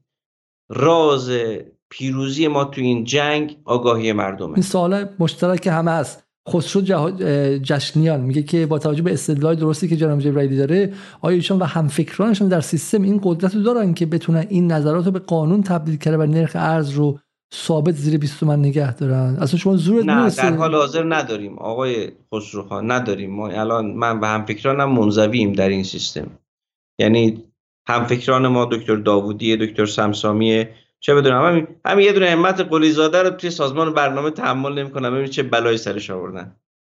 توی مجلس نه تو مجلس الان شما برید ببینید دیگه. تو مجلس آقایونی که دارن جلوی یه حرف ما رو تحمل نمی‌کنن. شما همین فضای رسانه‌ای رو ببینید. ما که الان کارمون کاری دستمون نیست فقط داریم حرفشو می‌زنیم. فقط حرفشو می‌زنیم این همه تهمت و تقریب علیه ما داره انجام میشه. ای کمونیست های مسلمان ای فلان ها بهمان ها ولی من از این حرفا نمیترسم آقای علیزاده. من رسما اعلام می‌کنم. ایران نیازمند یک دولت مقتدره. که بیاد با اقتدار اعمال حاکمیت کنه بر منابع ارزی کشور بر منابع نفتی کشور بر منابع پتروشیمی کشور و بیاد اینا رو در جهت منافع عمومی هزینه کنه. تمام شد رفت. من از هیچ ناسزایی در این مسیر نمیترسم. از گفتن این حرف هیچ ابایی ندارم. بله من می‌خوام دولت تو این کشور مقتدر باشه. من می‌خوام دولت برای منافع مردم اعمال اقتدار کنه. شما دوست داری اسمشو دستوری بذار. هر چی دوست داری اسمشو بذار. من می‌خوام تو این کشور اعمال اقتدار بشه. من می‌خوام دولت این کشور به نمایندگی از مردم ارز کشور و فولاد کشور و پتروشیمی کشور رو یا صرف پیشرفت کشور کنه یا صرف منابع عمومی کشور کنه. تو هر تهمتی دوست داری من بزن من چند سوال ازم مهم ازم اینجا کرده لازم نیست همه امشب جواب بدیم ولی سوالا رو بکنیم. برای بعدا من فکرم که آیجه برای این راه رو باز بذاریم برای اینکه با مردم گفتگو کنی سوالا رو جواب بدیم و نشون بدیم که اتفاقا این بالا فکر استخوندار این فکر جواب جواب شبهات رو داره. سوال آقای محمد فاس. وقتی ناتوان از کنترل فرایندهایی مثل چای دپش هستیم چگونه می‌خوایم این طرح اجرا کنیم که مثلا قیمت دلار بشه. هر وقت تونستیم همین چای دپش تعیین تکلیف کنیم تازه زمان ورود به مرحله بعدی که قیمت گذاری فراورده های نفتیه مثلا حالا در مورد بحث بنزین و اینها هستش. بذار من سوالات خیلی خیلی سریع اینجا بخونم. این بحث راهکاری که مهدی کاخ میگه. بعد از تمام این صحبت ها که ما فرض بر درستش داریم و دیدگاه اقتصادی ایشون رو قبول داریم حالا بفرمان راهکار از کجا میگذره؟ مجلس دولت به کی رأی بدیم؟ از هر دو. من انشالله بنا دارم. از فرد حمایت نمی کنم در مجلس. اما برید ببینید.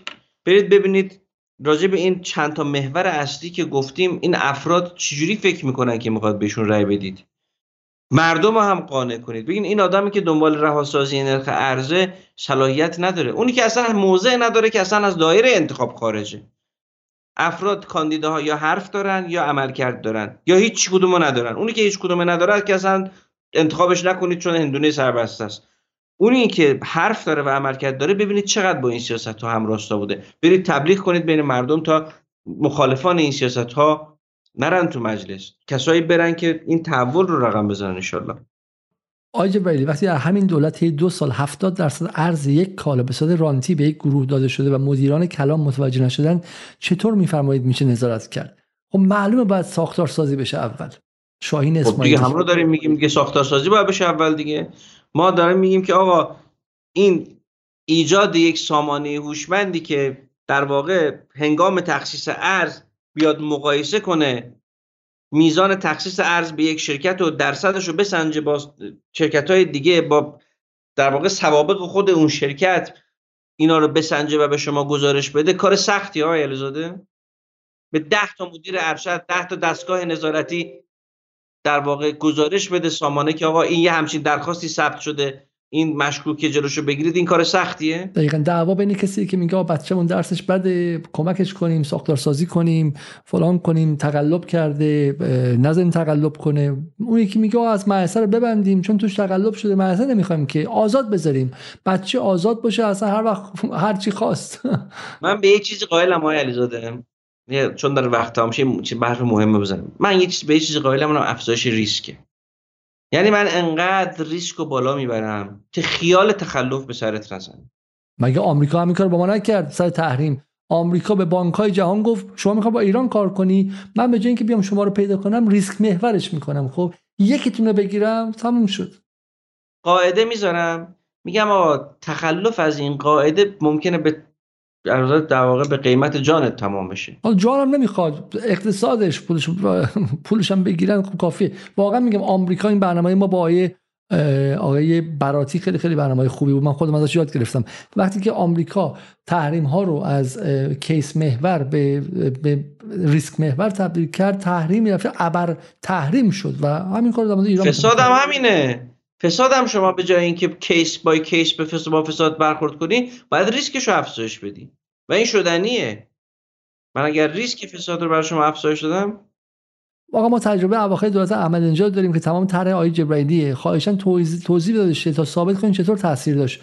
دلار حدود 4000 تومان در مدت کوتاه شد 3000 تومان به دولت روحانی. حالا فارسیش من خیلی نفهمیدم. آقای عباس گودرزی. تمام طرحهای آقای احمدی نژاد طرح ماست. بدبختی کشور از دوره آقای احمدی شروع شده که مواد اولیه قیمت گذاریش جهانی شده. کجا تراش در ماست؟ این سوال آقای جک دنیل میگه که آقای جبرائیل آیا میشه حداقل در این مورد با هم توافق کنیم که تک نرخی بودن ارز حتی اگر در مجموع برای اقتصاد مضر باشه یا بعد حداقل فساد آشکار و رانت کمتر ایجاد می‌کنه.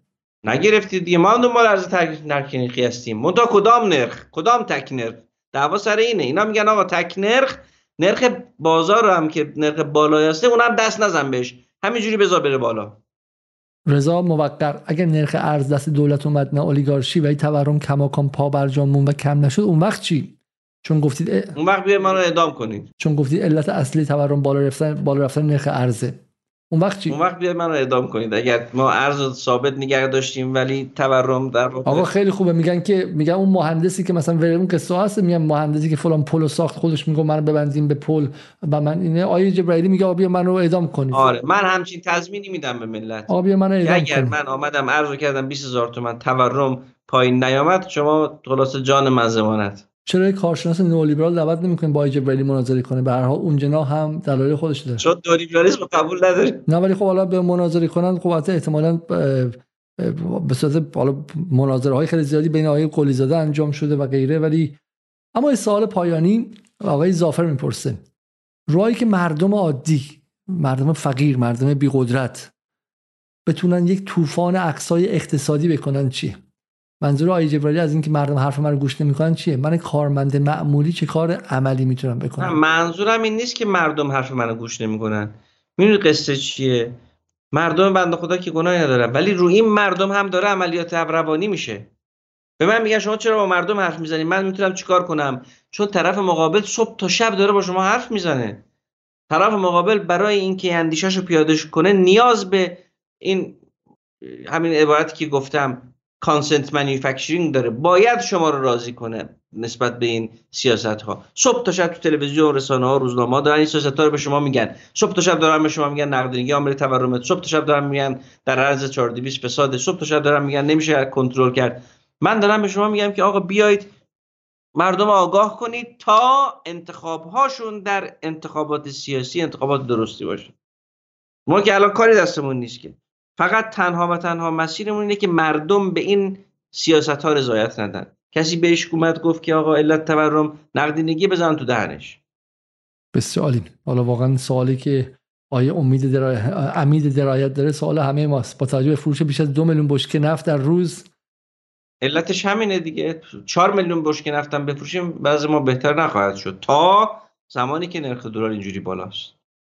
تا زمانی که محصولات مواد اولیه تولید تو این کشور داره به دلار حساب میشه و باعث شده که هزینه شما دلاری باشه. دو میلیون بشکه نفت میفروشی بعد دلار بیاد پایین دیگه. نمیاد. چون علت بالا رفتن دلار. جواب آیه درایت می‌خواستیم بدین شما فکر کنم. بفرمایید. سوالش چی بود آقای درایت؟ دیگه ببخشید من فروش بیش از دو میلیون بشکه نفت در روز چرا هنوز وضع معیشت از هر زمانی بدتره؟ به خاطر اینکه این فروش دو میلیون بشکه نفت در روز چه اتفاقی باید رقم بزنه؟ بعد چه اتفاقی بیفته با فروش دو میلیون نفت بشکه؟ باید دلار بیاد پایین دیگه. نمیاد پایین چون نفعشون در پایین اومده نیست. تا ما میگیم آقا بیاریم پایین خب آقا چرا نفت شما داری میگی؟ صادرات غیر نفتی کشورم بالا رفته. من یه بارم گفتم آقا ما بر تحریم پیروز شدیم. تحریمی وجود نداره دیگه. میگیم آقا دلار چرا نمیاد پایین؟ یا نه این شرکت ها ضرر می‌کنن. سوالات میگم سوالات می‌خوره زیاده و من بر اساس نداره. بخونید ما 10 دقیقه رو دیگه هم هستیم. خب شما اونجا بشین فقط این کسایی که سوال دارن بس سوال رو با کلمه سوال بنویسن و و و ما بتونیم به این شکل بپرسیم سوالان لطفا مربوط بشه و من کسایی که سوالاتشون چند بار تکرار می‌کنن رو نخواهم کنم اینو قبلا گفتم. چون واقعا کار من رو چهار یا پنج برابر می‌کنه. مثلا سوالاتی که مناسب تکرار شده همون رو تکرار شده و به شکلی واقعا کار رو سخت کردن. و خب یک سوالی که واقعا حالا سوال واقعی که هستش های جبرائیلی.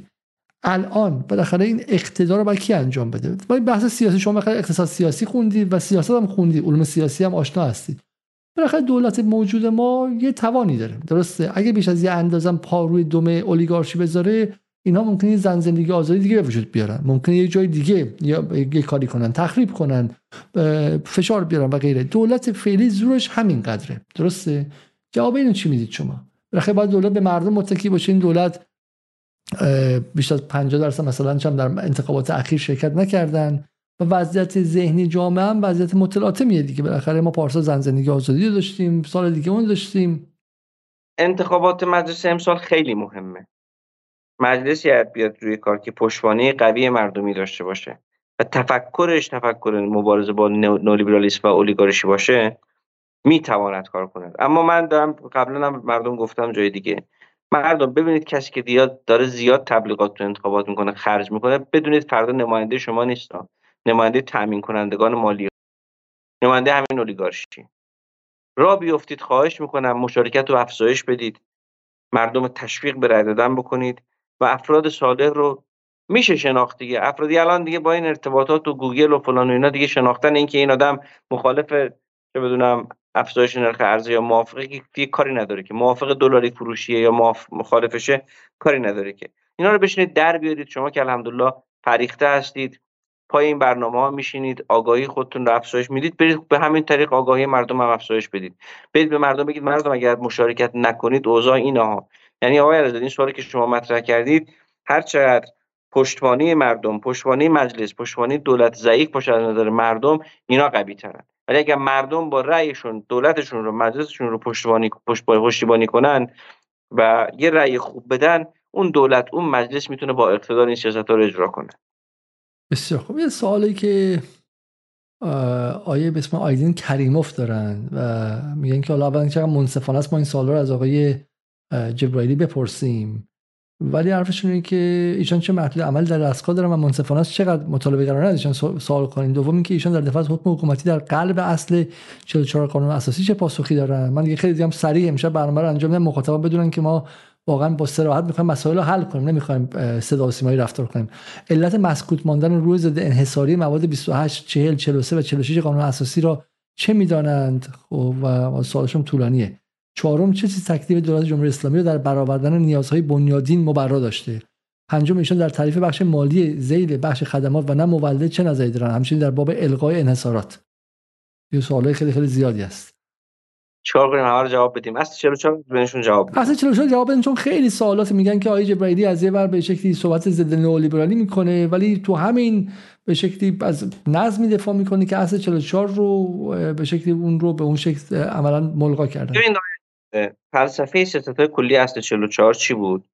فلسفه سیاست کلی اصل 44 این بود که ما بیایم از انگیزه خلق ثروت مردم و بخش خصوصی بیایم در راستای منافع عمومی استفاده کنیم. یه واقعیت آقای علیزاده. مدیر دولتی به دلیل اینکه در سود و زیان بنگاه شریک نیست انگیزه افزایش بهرهوری انگیزه افزایش تولید انگیزه بالا بردن کیفیت و اینا رضایت مشتری رو نداره. شما این مدیر دولتی باشی بالا سر یه شرکت باشی چه در واقع زیان بدی چه سود بدی حقوق تو خواهی گرفت. ما گفتیم چیکار کنیم؟ ما گفتیم بیایم در اصل 44 دولت بیاد به جای اینکه متصدی باشه. نقش خودش رو تغییر به دولت سیاست اصل 44 برای حذف دولت از اقتصاد نبود. برای تغییر نقش دولت در اقتصاد بود. ما گفتیم بیاد در واقع به جای اینکه متصدی باشه بشه حامی هادی و ناظر. یعنی هم حمایت کنه هم هدایت کنه و هم نظارت کنه. خب؟ قصه چی بود؟ قصه این بود که ما مثلا شرک... چیز داشتیم شرکت پولاد داشتیم. فرض بفرمایید اینجوری مثال بزنم شما. فرض بفرمایید که ما یک دستگاه چاپ سکه طلا داشتیم. دستگاه ببخشید ضرب سکه طلا داشتیم. خب کارمند دولت بالا سرش بود. کارمند دولت بالا سرش بود. این دستگاه خراب می‌شد براش مهم نبود. این دستگاه گشیفت کار می‌کرد براش مهم نبود. این دستگاه کیفیتش پایین بود براش مهم نبود. حقوقش رو سر ما می‌گرفت. ما گفتیم چیکار کنیم؟ ما گفتیم بیایم این دستگاه رو بسپریم به بخش خصوصی و بخش خصوصی رو زینف کنیم در عملکرد دستگاه.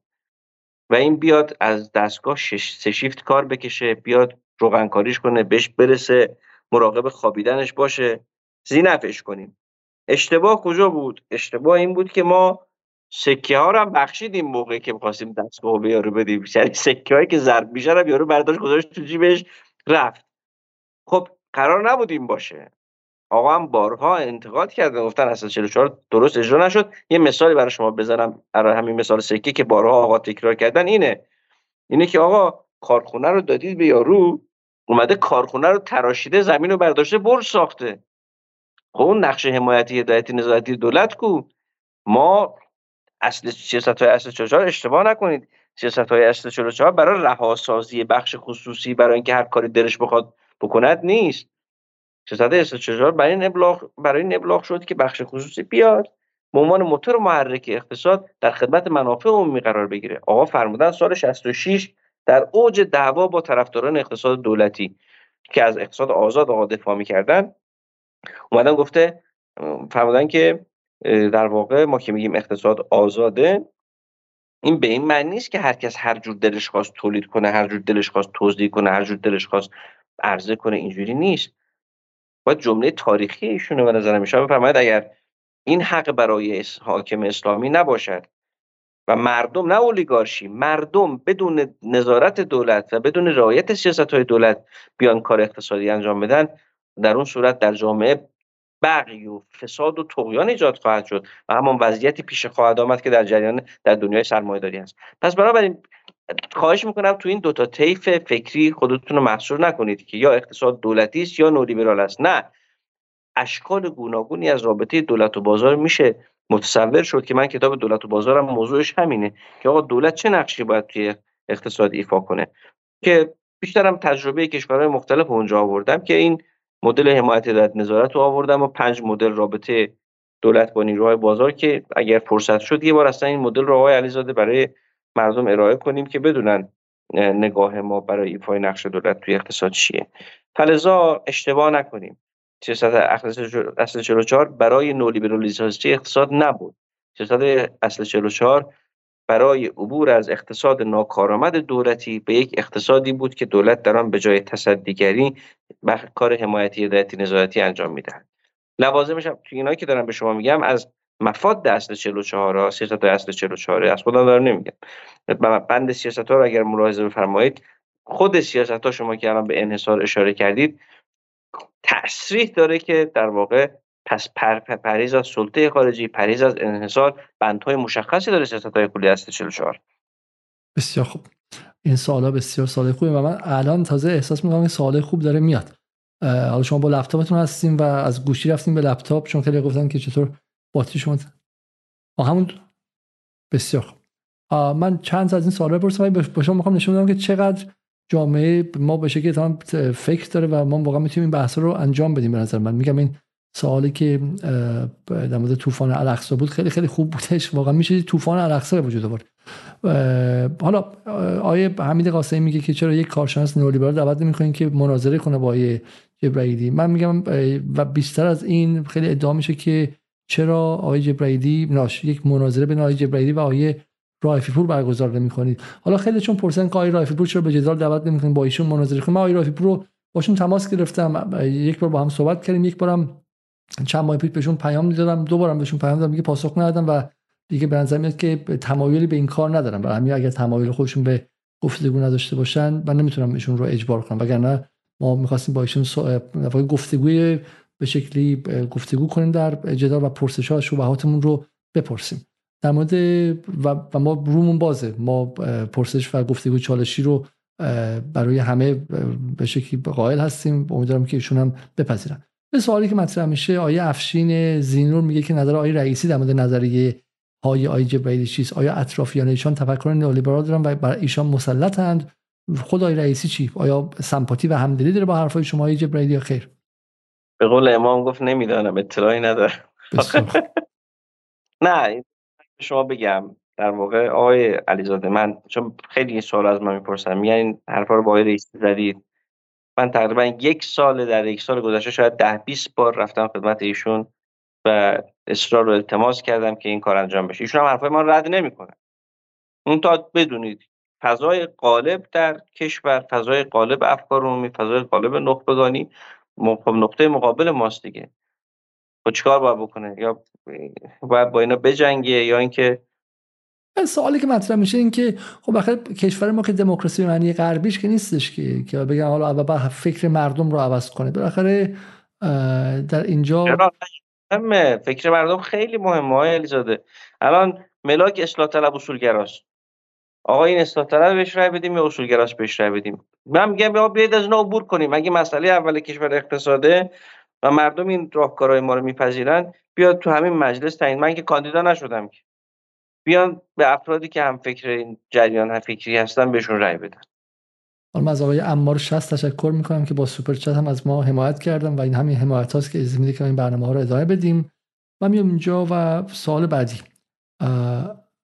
آقای جبرائیلی این که میگید آگاهی بدیم و مردم رأی ندن خیلی آرمانیه. این به اون تفکر خب اون مافیا بیشتر خرج می‌کنه دوباره رأی میاره. هر چقدر ما دست خالی آگاهی پخش کرده باشیم زورش بیشتره. خود شما میگی اونقدر زورش بیشتره که به دولت رسیده به خیلی از نهادهای نظارتی داره می‌رسه. الان خود شما چی گفتی پارسال؟ گفتی که اون کسی که 60 میلیارد دلار در سال پول داره زورش می‌رسه که روزنامه نگار بخره. نهاد روزنامه نگاری ایرانو بخره. زورش مثل کانال تلویزیون بخره. همین آقای چای دفش می‌دونین که چند سال پیش شبکه یک برنامه داشته. شبکه یک صدا سیما. حالا من به شما بگم. من سالها پیش در یه مراسمی در رابطه با برجام و اینا صحبت کردم. اونجا من فکر کنم یه حرفی زدم که الان بهش مبتلا شدم. آقای روحانی اینا می‌گفتن آقا آمریکا همه جا رو گرفته و ما کاری نمی‌تونیم بکنیم. من اونجا صحبت کردم گفتم که شما اگه دوران پهلوی دوران مبارزه بودی چیکار می‌کردی؟ همه جا پهلوی بود. بعد مبارزه رو بیخیال می‌شدیم. من خودم مبتلای این الان الان در واقع خودم دارم میرم همه جا اینا هستن. ما چیکار باید بکنیم؟ تکلیف چیه؟ رها کنیم یا مبارزه کنیم؟ من من مبارزه می‌کنم و به نصرت خدا امیدوارم. خیلی به نصرت خدا امیدوارم. چون به حقانیت این راه یقین دارم. خدا هم حتما ما که دست خودمون نیست که خدا انشالله کمک خواهد کرد. از یه جایی که فکرش رو نمی کنیم نصرتش خواهد آمد. انشالله ما این مردم و زندگی مردم رو از این وضع نجات خواهیم داد. ما باید به وظیفمون عمل کنیم دیگه. اگه بخوابیم بگیم آقا من من که نمی‌تونم. خدا شاهده من یک نفر رو گیر میارم باش صحبت می‌کنم. چند شب پیش پرواز داشتیم میمدیم از اسفول داشتم میمدم مهماندار هواپیما که کنارم نشسته بود راجع به وضع هواپیمای ایرانی سوال کردم ازش. گفتم که از این ایتیارا چند تاش کار می‌کنه؟ گفت سه تاش اکتیوه ده تاش خوابیده. بعد گفتم که چجوری وضعیت و اینا؟ گفت آره دیگه مثلا زیاندهیم و فلان اینا. بعد بهش توضیح دادم گفتم که می‌دونید تمام مواد اولیه داره توی کشور به دلار قیمت گذاری میشه و اینا. گفت تمام معماهای ذهنم حل شد. از یه نفری که کنارتون تو تاکسی هم نشسته غفلت نکنید. خیلی مهمه. خیلی مهمه. من چند وقت میشه مغازه اینجا توی خیابونمون هست رفته بودم می‌گفت فلانی من این حرفاتو میرم توی فامیل و اینا می‌زنم. تا دیروز داشتم فوش به آقا و نظام و اینا می‌دادم. می‌گفتم آقا اشتباه داری می‌کنی. این قصه این نیست. قصه اینه که یکی داره یکی دیگه داره می‌خوره. قصه علت این وضع تحریم نیست. خب برید مردم آگاه کنید. هم مردم امیدوار میشن. امیدوار از این جهت که بدونن آقا ما به بنبست نرسیدیم. اتفاقا ما بر آمریکا پیروز شدیم. حالا حالا بذار چون اینا رو گفتم اجازه بذار من سریع برم سه نکات بنظرم خیلی جالبه. چون می‌خوام مخاطب احساس نکنه این شعار میدیم. بذار من سوالا رو بگم.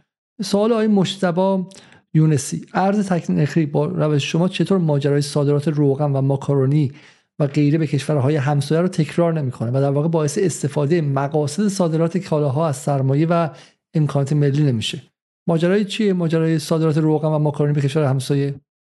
من نمی‌فهمم چیه. این فکر کنم بحث ارز ترجیحی رو داره میگه که اون موقع می‌گفتن که کشورهای همسایه قفسهای کشورهای همسایه روغن نه این که اون ارز دونوریخی اون نتیجه رو میده. ارز تکنیکی که این اتفاق نمیده سال کلی نه و سال کلی رو به بهانه این. اگر شما ارز 15 هزار تومن نگه دارید درسته؟ بله. قیمت خیلی چیزا تو ایران میاد پایین. میاد پایین. خب صادرات میشه قاچاق میشه. میره افغانستان میره ترکیه میره عراق. نه برای چی میره؟ برای چی صادرات میشه؟ یعنی قاچاق به معنی سا... یعنی-, یعنی شما میگی که اگر ما قیمت ها رو بیاریم پایین صادرات افزایش پیدا می‌کنه. خب اون صادرات هم که ارزش قراره با همین نرخ بیاد بیاره داخل کشور. گرفتی چی شد؟ انگیزه صادرات کم میشه. نه نه نه. بس انگیزه صادرات نیست. الان چرا رو انگیزه داره صادرات کنه؟ میگه من صادرات می‌کنم. با چه بدونم دلار 28500 جنس رو می‌خرم. می‌برم اون مرز میفروشم دلارشو میارم 50000 تومان میفروشم. وقتی من از رو تک تک کردم که دیگه این انگیزه آربیتراژ وجود نداره که. پس به دو تا شرط داره. یکی اینکه ارز شما تک نرخی کنی و بتونی ثبات بازار ارز هم حفظ کنی. در واقع اگه بله ارز 20 تومن تک نرخی بشه بعد همه این ارز تک نرخی یه ماه دیگه بشه 30 تومن دیگه فایده نداره. درسته؟ یه مثال برای شما بزنم. چی می‌خواستم بگم؟ یادم رفت. یه مثال آربیتراژ می‌خواستی بگی. آربیتراژ می‌خواستی بگی و اینکه این قیمت حالا بزن شما برمیگرده خب؟ این نکته فقط بگم اینجا از یکی از مخاطبان ژاپنی جدال که همیشه هم نگاه می‌کنه دکتر شیمویاما میگه در ژاپن قیمت ارز و پول ملی توسط دولت کاملا کنترل میشه. شما که از. مسئولین نظام هستین چرا گفتید من خسته شدم؟ چرا راهکار صحیح علمی ارائه نمی‌دید و وظیفه خودتون رو انجام نمی‌دید؟ راهکار صحیح علمی خانم ارائه دادیم دیگران می‌بینید که وسط جنگیم. خسته شدم از اینکه خیلی اینا قویان همه جا رو گرفتن و میگم شاید ابتلاع من امتحان من اینه که باید این امتحان رو پس بدم که آقا در این خستگی نباید کم بیارم. منتها مردم اگر بعضی وقتا این سوالای شما این روحیه دادن شما یه توییت شما یه کمک یه لایک شما کمک می‌کنه به من. واقعا دست کم نگیرید. خب وقتی هست همه جا شما الان برید یه ما در رفتیم در شبکه افق این بحث رو مطرح کردیم. خب؟ اومدیم آخرش هم گفتیم یکی از راهکارام این بود که در واقع دلار و ریال توی ایران اسکناش رو وجود نداشت. دلار رو ببخشید دلار و اینا توی یورو و اینا توی اسکن توی اقتصاد ایران جاری نباشه دیگه. می‌دونی الان متاسفانه یارو عمل جراحی می‌کنه به دلار پول می‌گیره. نمی‌دونم مهد کودک به دلار پول می‌گیره. یکی از راهکارا بود که آقا دلار رو جمع کنه از اقتصاد اسکناسش هم حتی رواج نداشته باشه. یه مثال زدیم. گفتیم آقا سال 1933 روزولت فرمان اجرایی امضا کرده کل طلای دست مردم آمریکا رو جمع کرد. درست شد؟ عکس حین امضای فرمان اجرایی توسط روزولت رو نشون دادیم. عکس خود فرمان اجرایی هم نشون دادیم. ماجرا هم که تو کل تاریخ ثبت چیز پنهانی نیست. من برای اینکه یه عکس چون هافینگتون پست عین جملهش این اگر داخل کوتیشن بذارید سرچ کنید می‌بینید. میگه millions of Americans waited in long queues to deliver their goals to the banks. میگه میلیون ها آمریکایی در صفهای بلند ایستادن این هافینگتون پست یه گزارش تهیه کرد راجع به این فکر می‌کنم تیترش این بود که when uh, holding gold was illegal in America and why it can happen again. فکر کنم تیترش اینه بذارید می‌بینید خب آیا الزادهی تونستین رو بیار این گزارش هافینگتون پستو اینجا برای همین گزارشش که گفته بود میلیون ها آمریکایی در صفهای طولانی وایستادن و تلاشون رو تحویل دادن یه عکس گذاشته بود. ما این اکثر هم برداشتیم بالاش هم من زوم نکردم بخورم که بالاش چی نوشته. این اکثر هم نشون دادیم توی افق. کل اون یک ساعت بحث ما رو کنار گذاشتن. واقعیت در واقع جمعآوری طلا توی آمریکا رو کنار گذاشتن. این عکس رو برداشتن نشون دادن. در تمام رسانه هاشون پخش کردن که جبرائیلی عکس اشتباه نشون داد. کانال سپاه قدسه. منصوب نه بله منصوبه. ربطی بهشون نداره خب. ولی حتی این هم که این اسم رو یدک می‌کشه اسم حاج قاسم رو یدک می‌کشه اومده و دقیقا همین حمله رو کرده که شما عکس اشتباه گذاشتی و فلانی اومده داستان تاریخی تعریف می‌کنه میگه مردم ببینید خود مردم آمریکا به صف نشستن تا طلا و سکهشون رو تحویل بدن. یه خورده رو عکس زوم کردیم دیدیم چه بدونم دونات رایگان برای بیکاران آمریکاست. خب کل اون واقع رو انکار کردن. یعنی با همچین جریانی طرف هستیم. بعد کلی آدم اینو می‌بینن فکر می‌کنن مثلا ما بی سواد دارن میگه این بی سواد چرا آوردی این فلان بهمانه. یعنی دارن چون داریم تو سطح ایده داریم با اینا میجنگیم همچین جنگی با ما شروع کردن دارن تخریب می‌کنن. خب چیکار کنیم ما؟ مردم باید از شما کمک بگیریم دیگه. من کسی ندارم که. من امکاناتی ندارم که. یا باید بیاید تو این جنگ کمک کنید یا می‌زنن ما رو از بین می‌برن یا بی اعتبار می‌کنن بی رو می‌کنن یا انشالله خلاصه فیزیکی هست رو می‌کنن ما هم راحت بشیم. مثلا اینجا سایت فکت نامه اومده و با واقع این رو خیلی خیلی مفصل یک مقاله خیلی خیلی مفصل نوشته فکت نامه که اینجا روی همین قضیه. اقتصاد ایران ولنگار است حالی که حتی اقتصاد آزاد آمریکا در فلان و توضیح داده که این در واقع خیلی یه ارتشی بسیج شد دیگه درسته؟ درستی سنجی بله. گفته یاسر جبرائیلی و بعد میگه که اصلا آره ولی دردش اینه که میگه اصلا مقایسه این دو کشور با هم دیگه گمراه کننده است. درسته؟ من اینجا رو فقط به شما شما نمیگه که این حرف غلط بود. میگه مقایسه ایران آمریکا با هم دیگه قدرت چی گمراه کنه؟ اقتصاد مدعی لیبرالیسم فلان آمریکا آمد طلای ملت رو جمع کرد. بعد اینا میگن که شما مقایست گمراه کننده است. به ما میگن شما اقتصاد دستوری. این چه اقتصاد؟ حالی که حالا من مثلا مهندسی بخوام بگم این واقع میخواستش به شکلی برهان می‌خواست فقط یک مورد نقض نشون بده که نشون بده که ادعای اونها که آقا همه جا آزاده این خبران تو آمریکا هم در شرایط بحرانی دولت دخالت می‌کنه و اقتصاد رو به زیر لگام خودش در میاره. مثلا دوستمون ژاپنی که گفتش اینی که آقا بالاخره در ژاپن هم انجام میشه در کره جنوبی اون هاجون چانگ نشون داده که چگونه در سالهای چند دهه 70 دولت دخالت کرده. اینو ایشون دقیق میگن که ژاپن قیمت ارز و پول ملی توسط دولت کاملا کنترل می شود اینو نولیبرال ایرانی بفهمن میگن خب دولت ژاپن دیکتاتوری و اقتصاد دستوری و ایناست. حالا این حرفشون چقدر دقیقه من نمی‌دونم. بسیار خوب. بریم سر دو سوال پایانی و دیگه من یک تشکرم از آقای جک دنیل بکنم اینجا که ایشون به ما کمک کرده و ولی بریم سر سر دو سوال پایانی. این سوال خیلی مهمیه. حالا که نمیشه قیمت دلار پایین آورد دولت حقوق, مرد... حقوق مردم دلاری کنه. خب الان توی ژاپ آرژانتین می‌خوان این کار انجام بدن دیگه. ایده از اون ور افتادن. میگه آقا همه چی دلاری شه حقوق مردم دلاری شه الان دلاری شده ها. خیلی ها تو شرکت های ایران اونایی که هوش مصنوعی کار می‌کنن اونایی که برنامه‌نویس هستن دارن دلاری حقوق می‌گیرن ها. یعنی خیلی از اسکیل ورکرها دارن دلاری حقوق می‌گیرن. چه اشکال نتیجه این چی میشه بچه‌ها؟ نتیجه این سیاست میشه که سرنوشت بازار ایران گره می‌خوره به تصمیم فدرال رزرو راجع به نرخ بهره. یعنی دیگه ما هویت و استقلال ملی نداریم. این همه برای استقلال جنگیدیم شهید دادیم. آخرش به تصمیم آمریکا در واقع گره می‌خوره و اوضاع خیلی فاجعه تر از این میشه. خیلی فاجعه تر از این میشه. این خیلی مهمه که مخاطب بفهمه. چون دلار یه مح... شاید بگیم که خب قابل کن حالا که دیگه درآمد من حقوق من دلاری کن. این رضایت دادن ما به اون وضع برای اینکه خودمون رو نجات بدیم توی باطلاق سنگین تری میافتیم. اصل قضیه اینه که ما میگیم دولت ملی بتونه وضعیت اقتصاد مردم تعیین کنه. الان سوال اینه که الان یک از دوستان گفته بود که آقای جبرانی بپرسید عوامل دولت سیزدهم در ابتدای انتخابات با شعار داشتن شعار داشتن راهکار برای رفع مشکلات امروز کشور و ادعا که ما طی دو سال مشکلات اقتصادی رو حل می‌کنیم سر کار اومدن. پس علت استیصال اونها چیه؟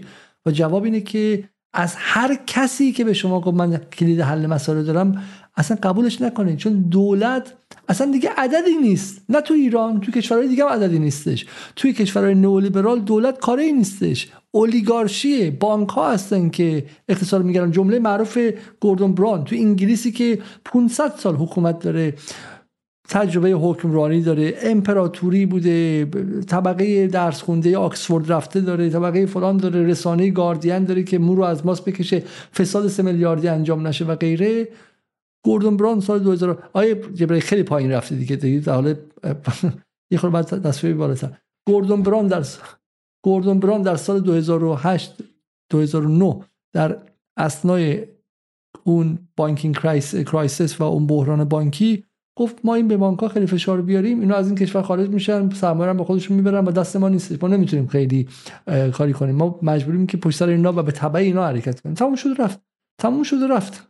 دولت اصلا قدرتی نداره و تو ایران تازه دولت 13 هم الان که سر کار نشسته تو دفتر رفته حساب کتابا رو می‌کنه می‌بینه که ای ما اشتباه کردیم خیلی وعده دادیم. اصلا ما زوری نداشتیم. ما زوری نداشتیم. درست آیجه بیدی اما من توضیح هم راضی ساعتم بزن. بیا اومد توی دو ساعت من 200 هزار تومان خریدم. این موقع نگن. نمی‌دونم برنده فرون فیک. ساعت ساعت فیکه. آقای جبرئیلی دولت وعده داره با مشکلات حل می‌کنه. چرا نتونسته حل کنه؟ خاطر اینکه تفکر حاکم ادامه پیدا کرده. به خاطر اینکه فصل مشترک دولت آقای رئیسی با دولت آقای روحانی علیرغم اینکه در سیاست خارجی آقای رئیسی مسیر دیگه رفت. اون تفکر بر اقتصاد همچنان حاکمه. این سوالی که آیه محسن مؤمنی کردن خوبه. میگه آیا امکان وجود داره که پیشنویس طرحی که شامل پیمان سپاری 100 درصدی فروش اقلام اولیه بدون وابستگی به دلار و جریمه متخلف آماده بشه و به نمایندگان مجلس ارائه شه. در این زمینه فعالیت داشتن.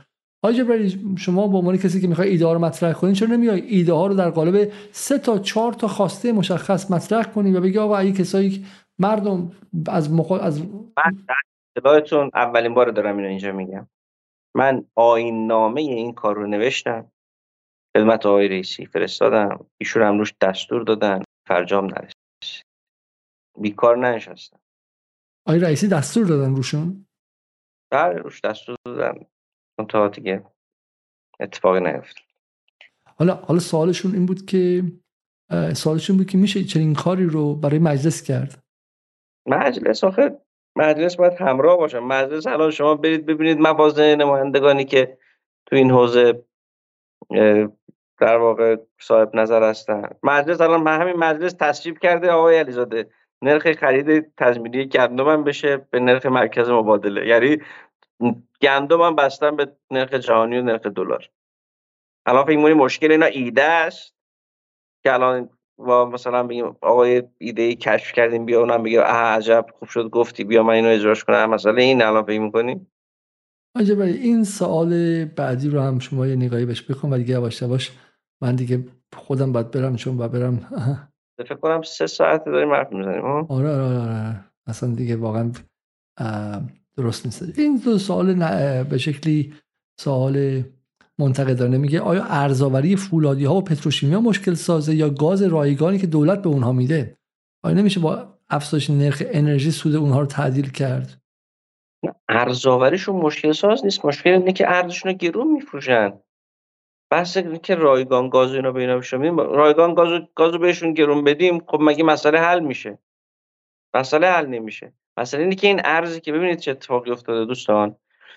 یه دونه فولاد مبارکی اصفهان من بارا مثال زدم دیگه. سود خالصش از 7000 میلیارد تومن در سال 96 شده 108 هزار میلیارد تومن در سال 1400 از چی؟ از دلاری فروشی و گرون فروشی است 40 تا شرکت آقای علیزاده. 40 تا شرکت. اینا یا فولادی و پتروشیمیا و اینا هن یا بانک های مالک اینا. سال 1401 سودشون فکر می‌کنی جمعا چقدر این 40 تا شرکت؟ یه عدد بگو دیگه شما به نمایندگی از مخاطبانت. سود اینها 40 تا شرکت 40 تا شرکت داریم سودشون چقدره؟ در چه سالی؟ سال 1401 پارسال. پارسال. مثلا بعد 200 همت 300 همت باشه. 957 هزار میلیون از بودجه 4000 همتی اون سال درسته؟ نه بودجه عمومی که 800 900 تا بوده. بودجه از بودجه جاری بیشتر بوده. این از بودجه جاری بیشتر. این نکته خیلی نکته قشنگه یعنی درآمد اینها از درآمد دولت الان بیشتره. از بود دولت اینا دیگه سوالی نیست. من خودم در اصلا در بحت فرو رفتم. خب این جمله که دولت اینها هستن. خب بهشون رأی بدیم اینا. آره دیگه میگم آقا شما نمایندگان مجلس و وزرا رو شما منصوب کنین دیگه. چرا خودمون رو خسته داریم می‌کنیم؟ شما زحمت بکشید بگو که سهم تو از کرسی مجلس بهت بدیم و فلان و اینا. چون چون دولت اینا نیستن. اتفاقا دولت ضربگیر این هاست اگه دولت بره کنار مردم می‌دونن با اینا باید چیکار کنن. اینا چون مسئولیت دارن. آقای فولاد مبارکی بیمارستان تو اصفهان چیکار کردی؟ آقای فولاد مبارکی برای آموزش پرورش چیکار می‌خوای بکنی؟ اگه واقعا دولت اینا مسئولیت هم میاد دیگه. اختیارات با مسئولیت فولاد مبارکی که آهنو که از خونه پدرش نیورده که آهن ارزون داره تو این کشور می‌گیره. پتروشیمی داره اون نفت رو به شکل می‌گیره. من معتقدم که نولیبرالیسم یه ویروس دستساز سرمایداریه که دولت ها رو مبتلا می‌کنه و اونها رو از خادمان ملت تبدیل به عاملان سرمایداری می‌کنه. حالا خیلی حیفه که مخاطب فکر می‌کنه این حرف رو شما از به شکلی مثلا از آسمون داری در میارید این حرفا تو همه انگلیس هم زده میشه. و آدم های خیلی زیادی از جمله نماینده مجلس هاشون دارن میگن نئولیبرالیسم جان ما رو گرفت به عنوان ملت. تو آمریکا ترامپش هم بخشی از این حرفا رو می‌زد. سندرزش هم همین حرفا رو می‌زد. درسته؟ یعنی حرفا اصلا حرفای عجیب من درآوردی من و آی جبرائیلی نیستش. استیگلیسش هم داره بخش از حرفا رو می‌زنه پیکتیش هم می‌زنه اون یکی هاجون چانگش هم می‌زنه اون چپش هم می‌زنه راستام دارن می‌زنن. خب دیگه چپ و همه فهمیدن که نئولیبرالیسم و جهانی شدن به اون معنی جهانی شدن قیمت ها به اون معنی از بین بردن سوورنیتی و حاکمیت ملی بوده. فقر زیاد بوده. اختلاف طبقاتی هایی بوده که امنیت ملی ها رو به خطر انداخته. آمریکا کشوریه که بشکه باروت ممکنه هر لحظه منفجر شه. درسته؟ و از دل اون از بین رفتن حالا چه می‌دونم به انسجام ملی و محیط زیست و غیره و غیره اومده و یه افرادی که ما نمی‌شناسیم کجان بعد تو فوربس مگزین مجله فوربس دفعه از در سرمایه 85 میلیارد دلار رفته 120 میلیارد شده. یه عدد جابجا شده. ما خوشحالیم. خب یه آدمایی که نه معلومه آمریکایی انگلیسی هم فرانسوی هم آدمای بی وطن بی بی با 10 تا پاسپورت سرمایه‌داری فوق جهانی. و همین این داستان همینه. این داستانیه که تو ایران هم از دل این اتفاق کسایی بیرون اومدن که الان بخش سرمایهشون تو پرتغاله. بخش سرمایهشون من می‌دونم تو اسپانیاست. بخششون توی رومانی جایی هم پخش شده. تو دبی تو تایلند این ور اون ور. خب سرمایه‌داری ازش اومده بیرون که تو فوربس ممکن اسمشو ببینید. مدلل شما می‌شناسید. همین الان آقای همین رحیمی رو شما اسمش الان به واسطه این فساد شنیدی خیلی هستن که اسمم ندارن اون پشت آروم آروم. و این پول همینجوری میاد خارج میشه. یعنی جمهوری اسلامی داره فوش می‌خوره. جامعه داره عصبانی تر میشه به جایی می‌رسه که بخش از جامعه میگه فلسطین به من چه ربطی داره؟ و بعد این پوله حتی تو خود ایران سرمایه گذاری نشده. این سرمایه گذاری این سرمایه داری نیستش که بیاد پارک بزنه مؤسسه بزنه خیریه بزنه پولش هم اینجا بمونه. پولم خیلی وقتا فرار رفته و این ور پخش شده. این ترسناکه. و این حرفا رو وقتی ما می‌زنیم میگن که کمونیسم. خیر. توی غرب توی غرب امروز آدمای غیر کمونیست جناح راست هم این حرفا دارن می‌زنن. خب؟ این حرف معنی ملیست به معنی حقوق مردمه. ملی مل... اگه می‌خوای چیزی به اسم ایران باقی بمونه همونطور که سلیمانی می‌خوای مرز می‌خوای موشک می‌خوای نباید دولت به دولت خارجی به حمله کنه اقتصاد آمریکا نباید به حمله کنه. و الان سوال اینه که سیاست های اقتصادی ایران تو تهران بر تعیین میشه یا به واسطه این این اولیگارشی تو واشنگتن داره تعیین میشه؟ چون در نهایت این اولیگارشی میگه دلار دلار دلار دلار قیمت دلار هم و قوانین دلار هم تو واشنگتن داره تعیین میشه. حالا همون دوستی که گفت چرا حقوق کارگرا به دلار نیستش همین فکر می‌کنن دلار چیز ثابته. نه دلار ارزشش بالا و پایین میشه. آمریکا برای اینکه بتونه تورمش رو صادر کنه هر از گاهی قیمت دلار یفه میشکونه. نصف می‌کنه درسته؟ هر وقت لازم میشه بالا می‌بره برای همین دلار دست شما نیستش دست این اولیگارشی هم نیستش.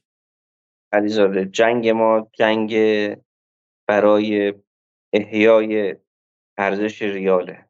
جنگ ما برای زندگی راحت مردم ایرانه. و من معتقدم ارزش سفره این ملت اهمیت سفره این ملت کمتر از مرز این سرزمین نیست. همونجوری که برای مرز این سرزمین رفتیم جون دادیم لازم بود برای سفره این ملت هم میارزه آبرو بدیم جون بدیم. من حالا میگم خسته شدم ولی از پا نخواهم نخواهم نشست. انشالله هر کاری از دستم بر بیاد. و الله روزی نیست آقای علیزاده. من با فکر این قضیه هرس نخورم کاری نکنم.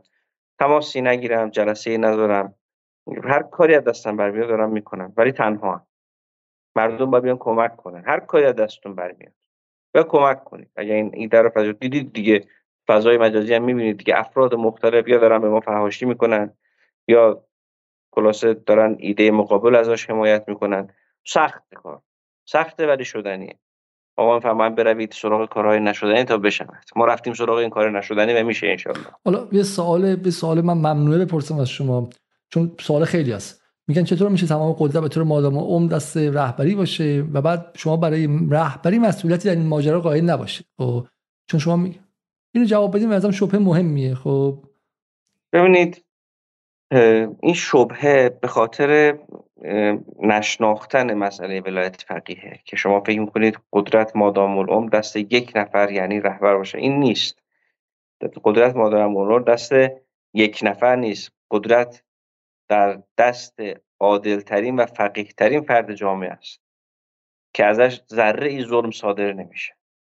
اینجوری به مسئله نگاه کنید دیگه این سوال اساسا مطرح نمی‌کنید. شما فرض بفرمایید که ما ولی فقیه نداشته باشیم و دست مثلا چه بدونم در یک دوره 20 ساله 30 ساله دست 10 تا رئیس جمهور باشه. این دیگه شما تضمین می‌دید که در واقع این خروجیش مناسب خواهد بود. امام یه جمله دارم میگن ولی فقیه برای جلوگیری از دیکتاتوریه. اگر ولی فقیه از ذره از عدالت عدول کنه ظلم کنه خود به خود از مقام ولایت خارج میشه.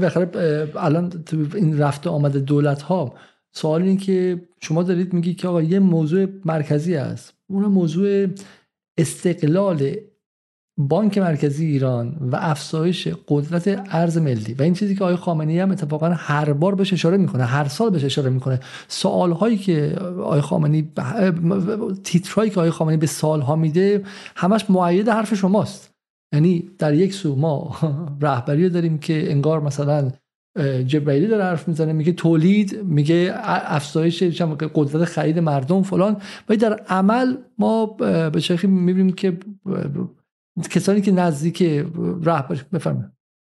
این مدل مدل در واقع عمل کرده امام شیعی اینجوریه.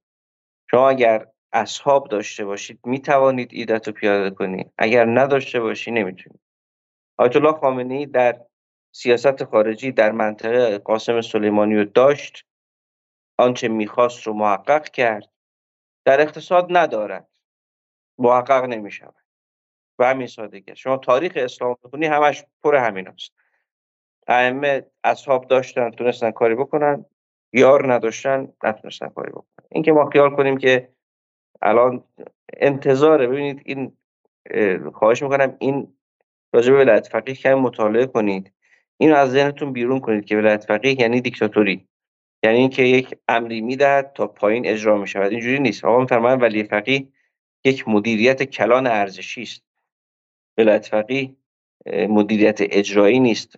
جمله سریع آغاز که ولی فقیه نه حق دارد نه می‌تواند نه امکان دارد که در مسئولیت دستگاه دیگه دخالت کند. بنابراین خواهرم برادرم انتخابت. مجلست دولتت.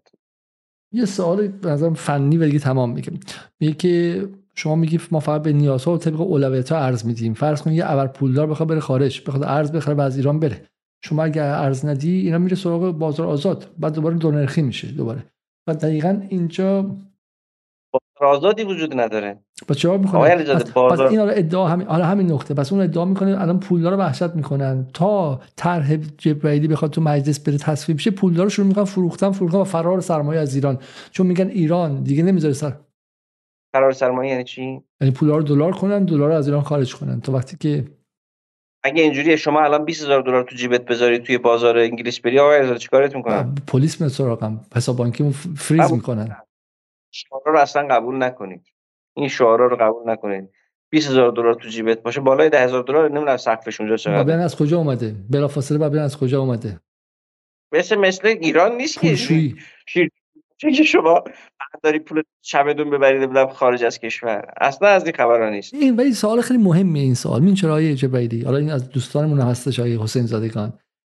این قدرت نئولیبرالیسم در این سالها طوری بوده که به مخاطب درس خوندم این حسو داده که خب همه جهان پول داره پولش رو تو چمدون می‌کنه از این کشور خارج می‌کنه. بعد میگه آقا تو چین نمی‌کنه. بعد شما میگه آقا تو انگلیس و آمریکا مگه پول تو چمدون باشه؟ بلافاصله سازمان مبارزه با پولشویی میاد میگه تو با تروریسم هستی از القاعده پول گرفتی از ایران پول پول تو چمدون از مواد مخدر گرفتی. پول بیشتر از ده هزار دلار 15 هزار دلار تو چمدون اصلا نمی‌تونی بذاری. بعد از بانک باشه منبع پول مبدأش مشخص باشه از اینجا به اونجا رفته مشخص باشه و یه کشورهای خاصی هم می‌تونه بره. از آمریکا به انگلیس می‌تونه بیاد. ولی از انگلیس بخواد بره مثلا کویت اینجا باید بره از 10 تا جام رد مطمئن و غیره. عراق که صد درصد روش میان و میگن که ممکنه به تروریسم وصل بر همین پول اصلا چیز آزاد نیست در جهان حرکت کنه شما تا ما می‌خوایم همین مقررات اجرا کنیم که در اقتصادهای آزاد دنیا جاریه میگن آهای می‌خواهید تنر را فشار دهید می‌خواهید دخالت کنید در اقتصاد آزاد باشید فلان.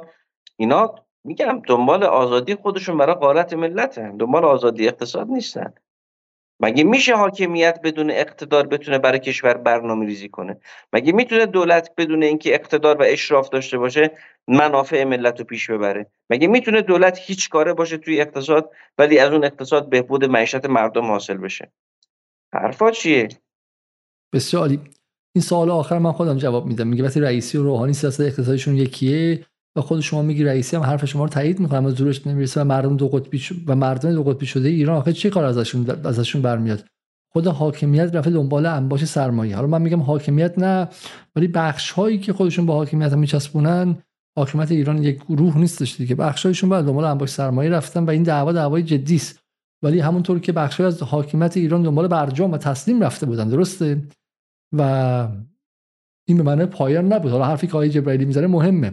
من اینو بگم و تمامش کنیم شما اگه خواستین حرف اضافه بزنید. سال 92 93 94 95 کمتر کسی جرأت داشت که علیه برجام حرف بزنه. برجام یک کتاب مقدس بود یک گاو سامری بود که بزرگان دو جناح بهش ایمان داشتن. اگه انتخابات 96 رو به یاد بیارید خیلی از دو جناح می‌گفتن که ما با برجام مخالف نیستیم. ما خیلی به برجام علاقه داریم. خب ولی زمان گذشت و تاریخ نشون داد که برجام درست نبود و به شکلی از دست دادن منافع ملی ایران بود خب؟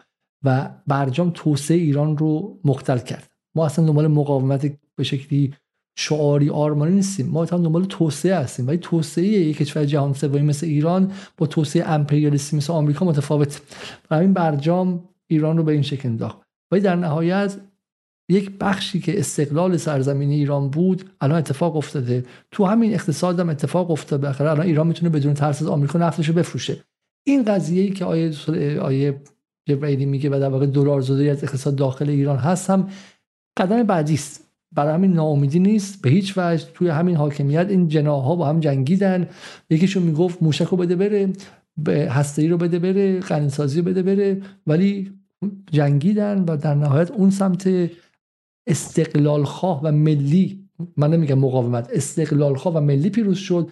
سر قضیه این که میگه آقا بدون پذیرش برجام نمی‌تونیم یک بشکه نفتم بفروشیم باز بخش استقلال خواه پیروز شد. آقای رئیسی هم باهاش بود. نفت رو دارن میفروشن.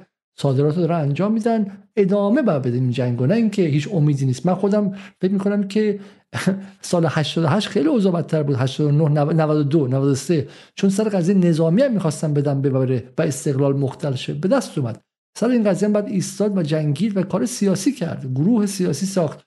مردم بعد گروه هایی که به این قضیه معتقدن بیان جمع شن. خب همونطوری که اونا به ما میگن مزدور با جبرائیلی میگن بی سواد به من میگن آدم ده تا چیز آدم انگلیسی و غیره کمونیست اسلامی و غیره همینجاست. جنگ همینجاست. نیروهای سیاسی که به این حرف معتقدن که اقتصاد ایران و تو بانک مرکزی ایران تو تهران تعیین شه. نه تو قیمت واشنگتن نه تو قیمت دبی نه توسط گروه های غیر دولتی مثل فولاد و پتروشیمی. توسط دولتی که مردم بهش رأی دادن.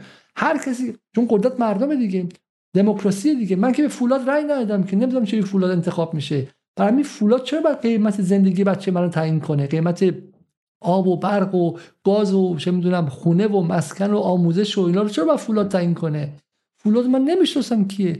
ولی دولت رئیسی رو من می‌شناسم که یا بهش رأی دادم یا بخیر همسایه هم بهش رأی داده. زندگی مردم باید دولت ایران. حالا دولت جمهوری اسلامی اسلامی باید تعیین کنه. و همین نه نه اولیگارشی که از به شکلی به هیچ جا پاسخگو نیستش. حرف ما اینه و این آغاز مبارزه ماست. با جبرائیل هم گوش نکنید که میگه که من خسته شدم اینا. خسته شده باشم جبرائیل دیگه پیدا می‌کنیم براتون ما در جتال خب؟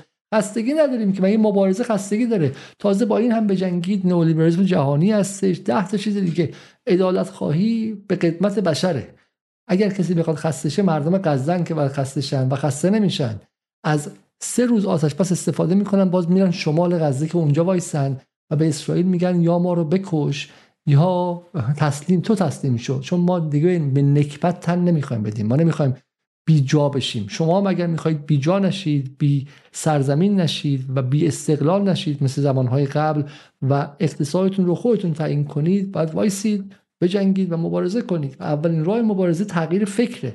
این فکر کار سختی هم هست. چون بعد از دیوار پروپاگاندای اقتصاد آنلاین و دنیای اقتصاد و فردای اقتصاد و اکو ایران و بی بی سی فارسی و دنیا ایران اینترنشنال و دانشگاه شریف اقتصاد دانش مثل مشایخی و نیلی و طبیبیان و هزاران اقتصاددان جریان اصلی ایران بگذارید و بیان سراغ دو تا سه تا چهار تا آدمی که به بخش آلترناتیو تعلق دارن ولی فقط ما نیستیم در جهان هم این بخش آلترناتیو آدم های مهمی داره. ممکنه بهشون نوبل ندن ولی آدمایی هستن که کتابهاشون علمی شناخته شده است و یه جریانی هستن. برای همین باید مبارزه کنید با سواد شید و این فکر رو تقویت کنید. آقای جبری یک جملات پایانی بفرمایید و تمام کنید ارزم خدمت شما که این ما گفتیم خسته شدیم به مردم برخورد. خوبه که بهتون بر بخوره. خاطر اینکه گفت تماشاگر نباشید. بیایید پای کمک کنید. اگر تماشاگر باشید خب بالاخره ما خسته هم نشیم می‌زنن ما رو از پادر میارن. باید بیایید کمک. هر هر تک تک شما اهمیت دارید. خیال نکنید که من یه لاغبا نمی‌دونم من کارمند من چه پرستار چیکار می‌تونم بکنم. خیلی مهمه خیلی مهمه که بیاید کمک کنید. به من میگن که آقای علیزاده حرف آخرم. میگن که تو نمی‌دونم اصولگرایی اصلاح طلبی رفتن تو مثلا ما رو دارن منتصب می‌کنن به این جریان هیچ کدوم. قول یه ضرور مسئله که میگه چی؟ میگه که I'm not taking a side I'm creating a side. واقعا شما بگو ترجمه شد من در این دعوا نمی‌خوام جهت این و اونو بگیرم من می‌خوام این جهت جدیدی بسازم. من می‌خوام من, من, من می‌خوام جهت بسازم من می‌خوام جریان بسازم. و نیاز به کمک و همراهی و حمایت تک تک شما هست. موفق و موید باشین ان بسیار خیلی ممنون از شما. قبل از رفتن از همه شما تقاضا می‌کنم که برای دیده شدن بیشتر همین برنامه که با کمترین امکانات ساخته میشه برنامه رو حتما لایک کنید و به ما به عنوان مشترک بپیوندید. سابسکرایب کنید در همین یوتیوب برای اینکه بتونیم از برنامه های شبیه این مطلع شید. و همینطور هم اگر خواستید و اگر در توانتون هست به کسایی که در خارج کشور هستن ما رو با به شکلی در پیپل در در پترون یا در حساب بانکی که در ایران هست حمایت کنن که ما با همین حمایت های شما بالاتر میریم. فردا شب برنامه بسیار بسیار جالبی هست که به نظرم بسیار برنامه کلیدی با تاها اینالی درباره دوگانه مقاومت و توسعه. این دوگانه خیلی مهمه در ذهن خیلی ها هست و به نظر من حتی بچه های طرفدار مقاومت هم در این دوگانه افتادن و خودشون به دست خودشون قضیه رو سختتر و پیچیده‌تر می‌کنن در حالی که به نظر میاد که ما یا باید توسعه رو انتخاب کنیم یا مقاومت فردا در مورد این حرف می‌زنیم که چگونه این دوگانه دوگانه خطرناکی است. شب بخیر و تا فردا شب. خدا نگهدار.